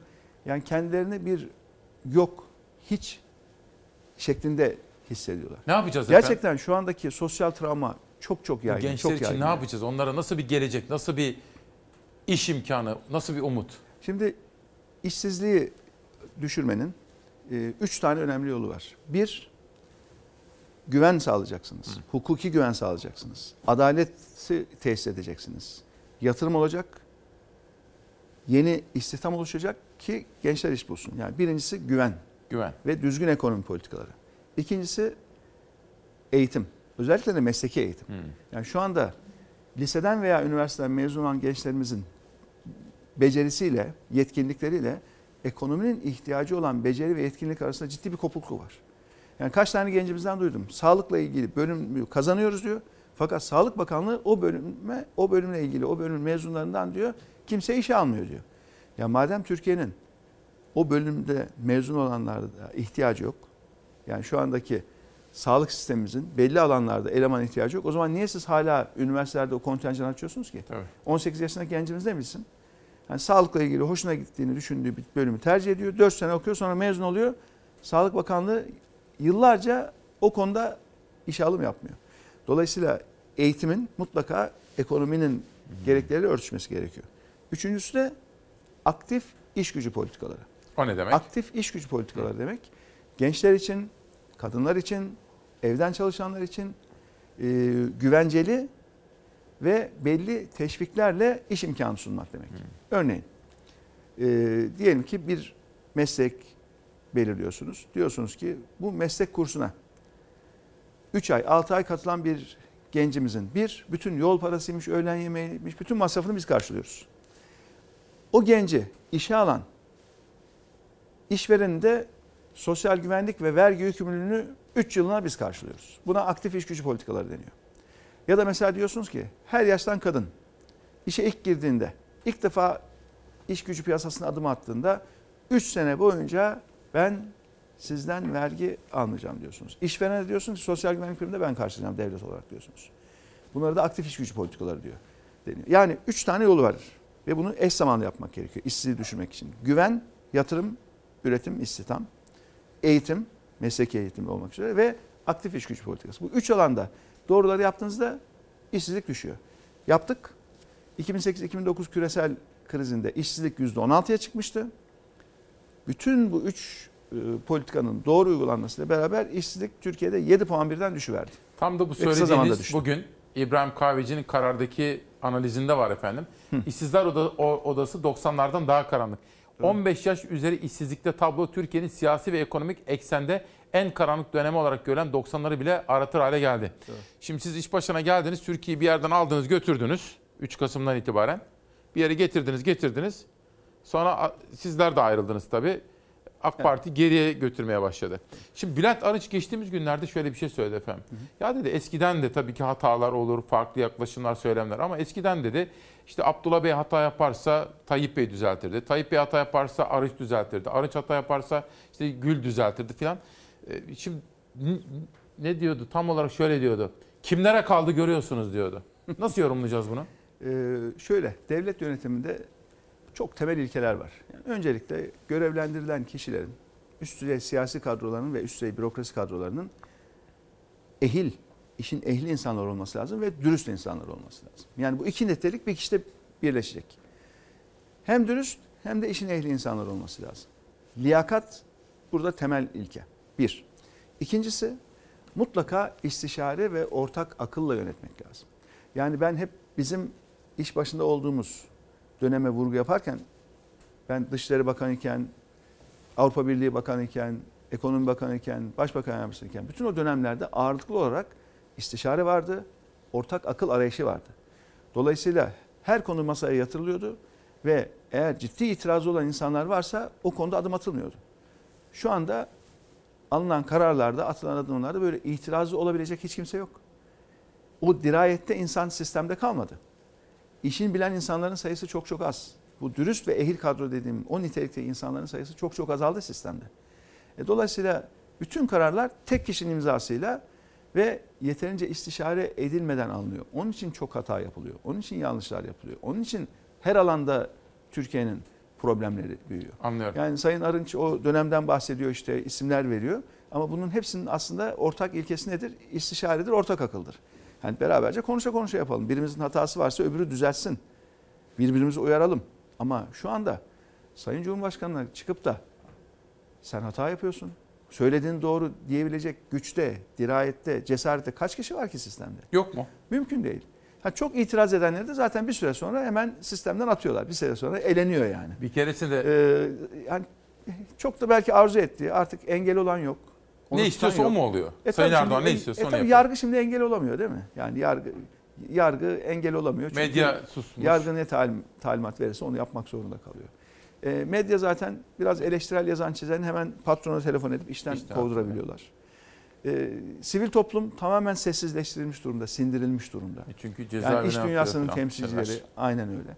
Zaten bazen e, şöyle bakıyoruz mesela hiç olmaması gereken insanlar hala cezaevindeyse o bir bakıma diğerlerine korku salsın diye öyle yapılıyor. böyle söylüyorsunuz hep. Evet. Yani Yani- aslında birinin tutuklanmış olması başkalarına da mesaj di- E tabii, diyordunuz geçen Bir tane böyle hani reklamı çok yapılan, ismi çok duyulan işte Anayasa Mahkemesi diyelim ki kendi Anayasa Mahkememiz karar alıyor, uygulanmıyor. Ahim karar alıyor, uygulanmıyor. Bu ne demek? Kardeşim bak benim kafamı bozma. Benim kafamı bozarsan seni içeri attırırım. İlelebette çıkamazsın ona göre. Bunu bir kişiye söylemiyor ki. O bir kişi vasıtasıyla bütün Mesaj topluma, iş dünyasına, sivil topluma korku salmak için de kullanılıyor bu aynı zamanda. Ee, Dolayısıyla şu anda içinden geçmekte olduğumuz e, durum çok kötü bir durum. Yazık yani gerçekten bu ülkenin vatandaşı olarak çok üzülüyorum. Yani gerçekten berbat ettiler. Yani mahvettiler. Ülkenin ekonomisini mahvettiler. Adalet diye bir şey kalmadı. Hukuk düzeni kalmadı. Hukuki güvenlik yok bu ülkede. Yani inanın milyarlarca dolar bu ülkeye yatırım yapmış insanlardan duyduğum öyle şeyler var ki çok üzüyor ve korkutuyor beni. Yerli iş adamları Yani mı? yatırım ve iş dünya. Evet evet. Yani diyorlar ki ya hani iki saat sonra kapıma iki tane polis gelse kardeşim çık şuradan dese ben ceketimi alıp çıkmak zorundayım diyor. Milyarlarca dolar yatırım var burada diyor insanlar. Ama çıkmak zorundayım. Hiç kimsenin hukuki güvencesi yok. İki tweet vardı arkadaşlar, verir misiniz? Sözleşme hukuku yok. Mülkiyet hukuku diye bir şey kalmadı. Ama böyle bir ülkede de ekonomi asla düzelmez. Ya. Ne yaparlarsa yapsınlar mümkün değil. Sayın Erdoğan ne diyor? Avrupa bizi kıskanıyor anlamında laflar söylüyor. Yani inanın ya bunu ilkokul 3. sınıfa giden çocuklar gülerek dinliyor. Şöyle de bir durum var. Yani Avrupa Babacan. neyi- Bakın Mahir Ünal öyle bir iklim oluşturdular ki sanki AK Parti 19 yılda hiçbir şey yapmamış. Şimdi biz de mesela AK Parti yönetimine bazen şöyle diyoruz. Ya memleketteki her şeyi siz yapmadınız. Yani sonuçta burası bir, bir cumhuriyet. Tabii ki siz 20 yıldır iktidardasınız. İyi yaptıklarınız da var, kötü yaptıklarınız da var. Fazlaları da var, eksikleri de var. Fakat bu söylem de bana enteresan geldi. Şimdi 19 yıl tabii çok uzun bir süre. Ama bizim değerlendirmemiz gereken şu son 3,5 yıllık süre. Yani partili taraflı cumhurbaşkanlığı sisteminin başladığı 2018 Haziran'dan bugüne. Ondan önceki dönemi ayrı değerlendirmek lazım. Son 3,5 yılı ayrı değerlendirmek lazım. Çünkü son 3,5 yılın en önemli farkı Sayın Erdoğan'ın tek imzayla kendisine ne meclis engeli olabiliyor, ne yargı engeli olabiliyor. Tek imzayla aklına her geleni yapabiliyor. Kimseye sormadan, danışmadan her şeyi yapabiliyor. Onun için çok sayıda yanlış yapılıyor. Yeterince istişare etmeden ülkenin gerçeklerini anlayamıyor. Yeterince istişare etmeden bu ülkenin gerçek sorunlarını tespit edemiyor. E, 3-5 kişinin telkiniyle sağından solda ki insanların son dakika kulağına bir şeyler fısıldamasıyla attığı imzaların çoğu da yanlış oluyor, isabetli olmuyor. E, 19 yılda hiçbir şey yapmamış gibi bir tespit tüm geçmişi içeriyor tabii. E biz hep söylüyoruz mesela 2002-2007 arası AK Parti iktidarının ilk 5 yılı gerçekten en parlak dönemdi. Bir yandan o Avrupa Birliği müzakerelerini sürdürüyorduk. Türkiye Avrupa Birliği standartlarına ulaşmak için çalışıyordu ki ben o dönemde ilk baş müzakereciydim. İlk Avrupa Birliği Bakanıydım biliyorsunuz. Bir yandan ekonomide rasyonel işler yapıyorduk. Türkiye çok öngörülebilir bir ülke haline gelmişti. O dönemde ihracatı ülkenin 36 milyardan 132 milyar dolara çıktı. Milli gelir 3500 dolardan 11 bin dolara çıktı. Ama hem ekonomide hem demokraside, adalette, hukukta eş zamanlı ilerledik. Yani iki sütunda birden işi sağlamlaştırarak yürüdük ve çok güzel sonuçlar aldık. O dönemde aynı zamanda ortak akıl vardı, istişare vardı. Yani ben olmazdım belki başka bir kişi olurdu ama nihayetinde liyakatlı işi yapacak dürüst ehil insanlar sistemde yönetimde olduğu sürece başarıyı elde edersiniz. İyi bir plan program hazırlık yaparsanız başarıyı elde edersiniz. Ama e, bunlar ortadan kalkınca düşüyor. 19 yıldır hiçbir şey yapmamış tespiti tamam ama biz diyoruz ki şu son 3,5 yılı bir anlatın diyoruz ya. Çünkü ondan önce başka insanlar sistemdeydi. Dürüst ve iyi insanların sayısı çoktu sistemde. Ortak akıl vardı, istişare vardı ve başarı vardı. Ama son 3,5 yıldır ne oluyor? Partili taraflı Cumhurbaşkanı tek başına aklına geleni yapmaya başladıktan sonra Türkiye'nin dış politikası diye bir şey kalmadı. Türkiye'nin adalet, hukuk politikası diye bir şey kalmadı. Türkiye'nin bir ekonomi politikası yok. Türkiye'nin bir eğitim politikası yok. Hiçbir konuda plan program hazırlığı yok. Türkiye sürekli bir çöküş halinde, sürekli bir geriye gidiş halinde. Yapılanları kuşkusuz takdir edeceğiz. Yapılanları da hakkını teslim edeceğiz. Ama başarının arkasındaki temel ilkeleri de hiçbir zaman unutmamamız lazım. Şimdi efendim siz ekonominin başındayken hazine müsteşa- müsteşarlığında ben sizinle yayınlar yapardım. Bahçede Hmm. veya işte girişte. Doğru. Hiç unutmam hep derdiniz ki iyi gidiyoruz tamam ama buradan sıçramamız gerekiyor. Orta gelir tuzağı derdiniz. Hiç kulağımdan çıkmaz o. Buradan yani patinaj yapmayalım ve daha ileriye gidelim istiyorsak Doğru. hukuk reformu, eğitim reformu diyordunuz hep. Aynen. Hep bunu söylerdiniz. Evet. Hukuk ve eğitimde gereğini yapmazsak orta gelir tuzağına düşeceğiz diyordum. Ne zaman diyordum? 2011, 2012, 2013. Yani Türkiye'nin milli gelirinin o zirveye ulaştığı 12.500 doları geçtiği yıllarda ben hep orta gelir tuzağından bahsediyordum. Ve maalesef şu anda Türkiye orta geri tuzağına düştü. Hukukta gerekeni yapmadığı gibi daha da geri düştü.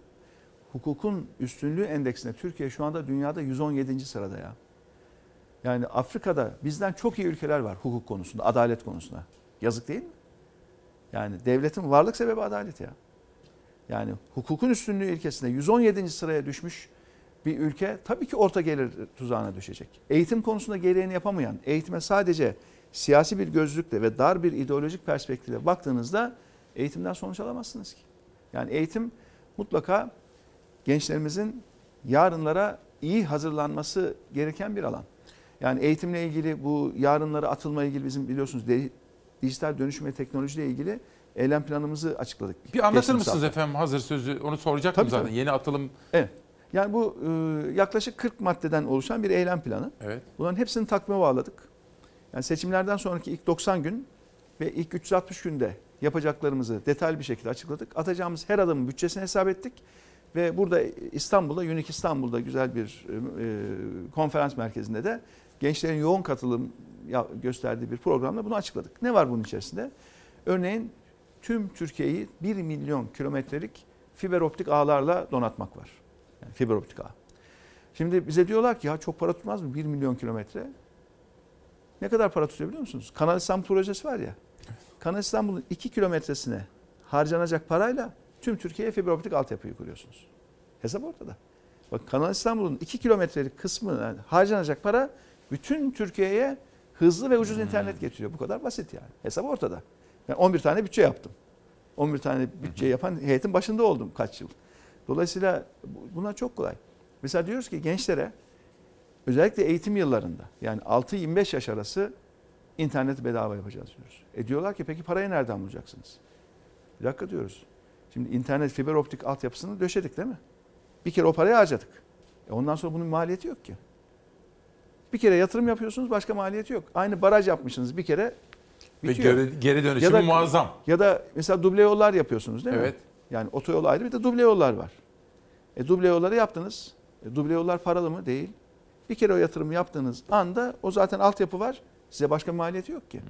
Bir defalık o yatırımı yapıp geri çekildiğinizde bütün Türkiye'de interneti çok ucuz ve çok hızlı yapmanız mümkün. Biz hatta bu internette 5H hareketi diyoruz. Nedir bu? 5H. Hızlı. 5H.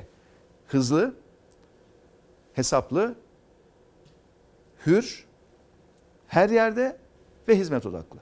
5H Hizmet odaklı. hareketi. Evet hizmet odaklı. Yani iyi hizmet, internet hizmetinin 5H 5H slogan. hareketi. İnternette 5H hareketi diyoruz. Başka ne diyoruz? Bütün teknoloji ürünlerinde başta öğrencilerin ve gençlerin kullandığı bilgisayar, tablet, konsol bunların tamamında vergileri çok çok aşağı çekilir. E diyorlar ki peki devletin vergiye ihtiyacı yok mu? Ya siz çok yüksek vergi almaya çalıştığınızda bunlar az satılıyor. Az satılınca zaten az vergi alıyorsunuz. Halbuki vergide sürümden kazanmak diye bir şey var. Siz vergiyi düşürün. Daha çok satılsın. Tabii tabii. Yine devlet vergisini alır oradan yani. Ama böyle yüzde yüze yakın vergilerle olmuyor. Bakıyorsunuz aynı oyun konsolu Almanya'daki fiyatına bakın, Türkiye'deki fiyatına bakın. Türkiye'de iki katı. Üstelik Türkiye'nin gelir seviyesi, Türkiye'nin satın alma gücü Almanya'nın çok daha altında yani. Buna rağmen iki kat fiyat var. Ee, Atılım gerçek- hareketi bu. Evet bu bu e, yarına atılım. Yani Yarına dijital atılım. dönüşüm ve Peki. teknolojiyle ilgili bizim eylem planımız. Başka başka neler var? Örneğin bir startup kanunu çıkaracağız. Startup Yeni kanunu. girişimcilik. Evet. Buna özel bir kanun gerekiyor. Dijital ve dönüşüm, dijital dönüşüm ve teknolojiyle ilgili yeni bir bakanlık kuracağız. Bu o kadar önemli bir mesele. Yani bütün bu girişimciler, freelance çalışanlar yani evinden çalışanlar ki bu çok yaygın bir model artık. Tabii. Yani Hele özellikle teknolojiyle sonrası. teknolojiyle ilgilenen Herkes home office. Pandemi döneminde de oldu şimdi pandemi sonrasında da. Bakıyoruz İstanbul'da bir gencimiz evinden e, Amerika'daki bir şirkete yazılım yazıyor. 3 bin dolar, 5 bin dolar maaş alabiliyor. Tabii, tabii. Belki daha yüksek maaş alabiliyor. Ama bunların ne olması gerekiyor? Sosyal güvenlikle çalışması gerekiyor. Vergi düzenlemelerini bunun için yapmamız gerekiyor. Silikon Yani- Vadisi'ndeki gibi, Amerika'daki gibi. Yani Tabii. iklim oluşturacağız ona. Öyle mi diyorsunuz? Kesinlikle, kesinlikle. İklim oluşturacaksınız. Mesela bu dijital e, hizmet vergisini mutlaka mutlaka düşünmemiz gerekiyor. Kripto parayla ilgili bir mevzuat gerekiyor. Yani burada yani dikkat edilmez hem büyük mağduriyetler oluşabilir hem büyük fırsatlar kaçabilir. Hem bu teknolojiyi bizim iyi yakalamamız lazım, uygulamamız lazım ve olası mağduriyetleri önleyecek tedbirler almamız lazım. dijital Türk lirasını getireceğiz. Dijital Türk lirası. Özellikle kamu ödemelerinde bu dijital paranın vadeli ödeme araçları olarak kullanılmasında biz yeni ve çok çok önemli bir alan olarak görüyoruz. Silikon Vadisi'ne büyükelçi atacağız bakın. Silikon Vadisi'ne. Yani Türkiye'nin teknoloji merkezleriyle çok daha yakın çalışması gerekiyor. Oralarda iş yapacak firmalarımızla oradaki şirketleri buluşturacak yapılar kurmamız gerekiyor.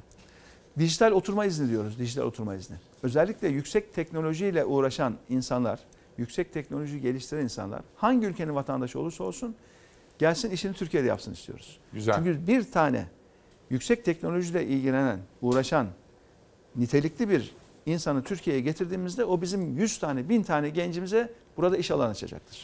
Bir şey Yani soracağım burada efendim. Çok e, yani yaklaşık 40 madde. Tek tek hepsini saymayayım ama çok güzel bir hazırlık yaptık ve çok güzel ve geniş yankı buldu. Ee, inşallah Türkiye'yi bu dijital dönüşüm ve teknoloji konusunda ciddi bir e, atılıma götüreceğiz. Şimdi patronlar dünyasında bir tweet gördük. Cumhurbaşkanı Erdoğan bizim yap işlet devret diye bir prensibimiz var. Ben ekonomistim. Siz ne kadar kaynak oluşturursanız devletin kasasından da bir kuruş çıkmaz. Yaptığımız bu ama Bay Kemal'in kafası bu işlere basmaz, anlamaz bu işlerden diyor.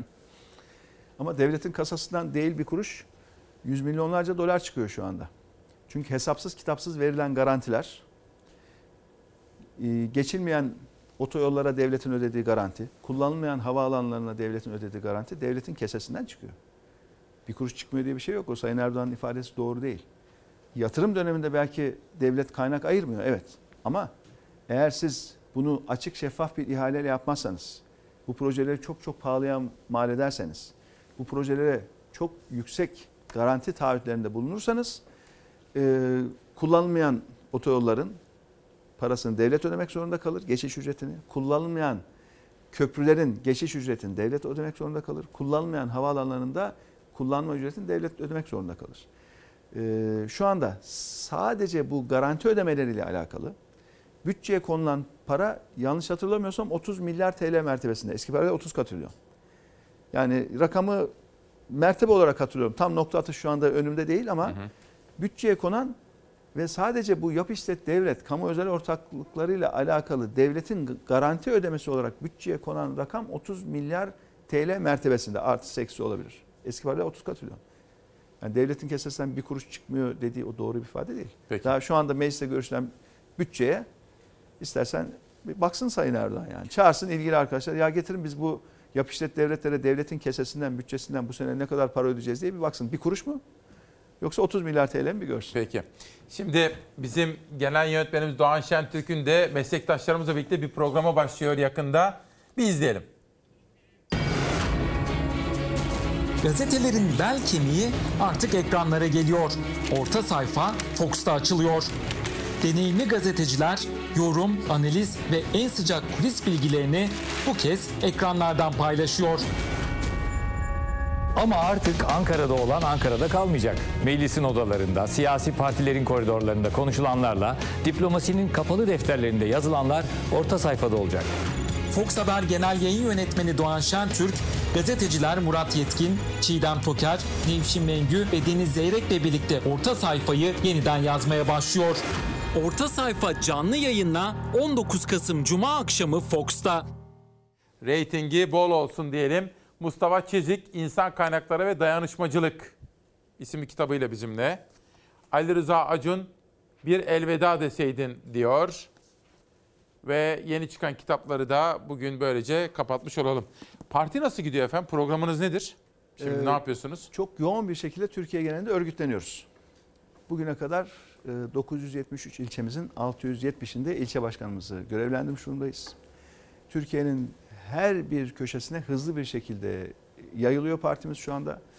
Her bir mahalleye mahalle temsilcisi görevlendiriyoruz. Her bir sandık bölgesine sandık bölgesi görevleri atıyoruz.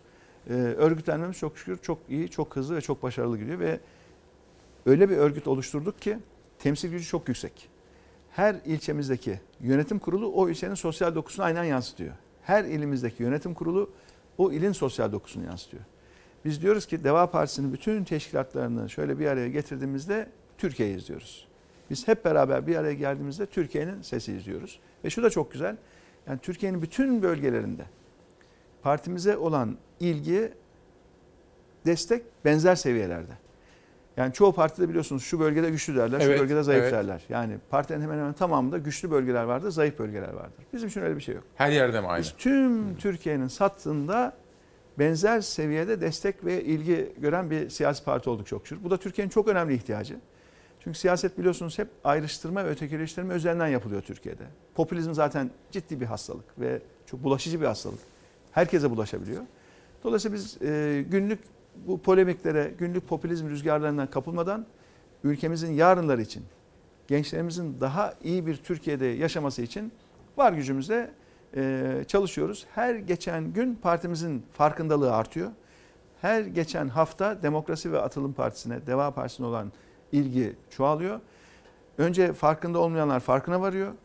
Farkına varanlar e, daha yoğun ilgi göstermeye başlıyor. Ve yoğun ilgi en sonunda da böyle bize destek verecek, e, oy verecek vatandaşlarımız şeklinde e, gelişiyor ve e, çok şükür çok memnunuz. İyi ki başladık diyoruz.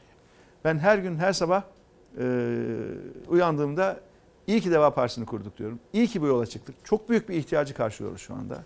Pek çok konuda gerçekten doğru bir noktada durmak, ülkemizin yarınları için adeta bir deniz feneri görevini görmek büyük bir ihtiyaçmış. Çalıştıkça bunun daha iyi farkına varıyoruz. Sayın Ali Babacan, Deva Partisi lideri Demokrasi Meydanı'na geldiniz. Çok teşekkür ediyorum. Ben teşekkür ediyorum. Sağ olun. Efendim müsaade ederseniz konuğumu uğurlayacağım ve Atol Behramoğlu ve bir sürprizle veda etmek üzere huzurlarınıza döneceğim. Yeni haftaya iyi başladık değil mi? Hafta güzel geçsin diyelim. Hanenize yazılır. Terazideki ben Selma Acarbay yazmış sağ olsun. Ve yeni Türkiye'yi şekillendirmek isteyenler Atatürk'ü doğmadan öldürecekti. Mustafa Ölmeli bir bilim kurgu roman. Bu arada yan tarafta ismi geçecek şimdi bütün ekip arkadaşlarıma emekleri için, katkıları için teşekkür ediyorum. Sanat fuarında konuştuk hocamızla Süleyman Sayım Tekcan, Döngüsel Seyir imzalayarak kitabı bana hediye etme nezakette bulundu. Atol Behramoğlu, bakar mısınız? Cendere Köprüsü. Fakat şimdi dile gelecek olsa cendere diyeyim diye aykıracak. HES'ler yitip bitirmiş onu. Bu gidişle o bir deri, bir deri bir kemik. Adını taşıyan köprü de bir taş yığınından ibaret kalacak diyor.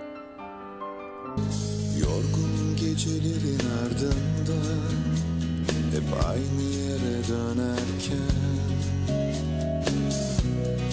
ıslak sokaklar boyu düşündüm. Solmuş insanların yüzünden gülümseme beklerken Tren yolları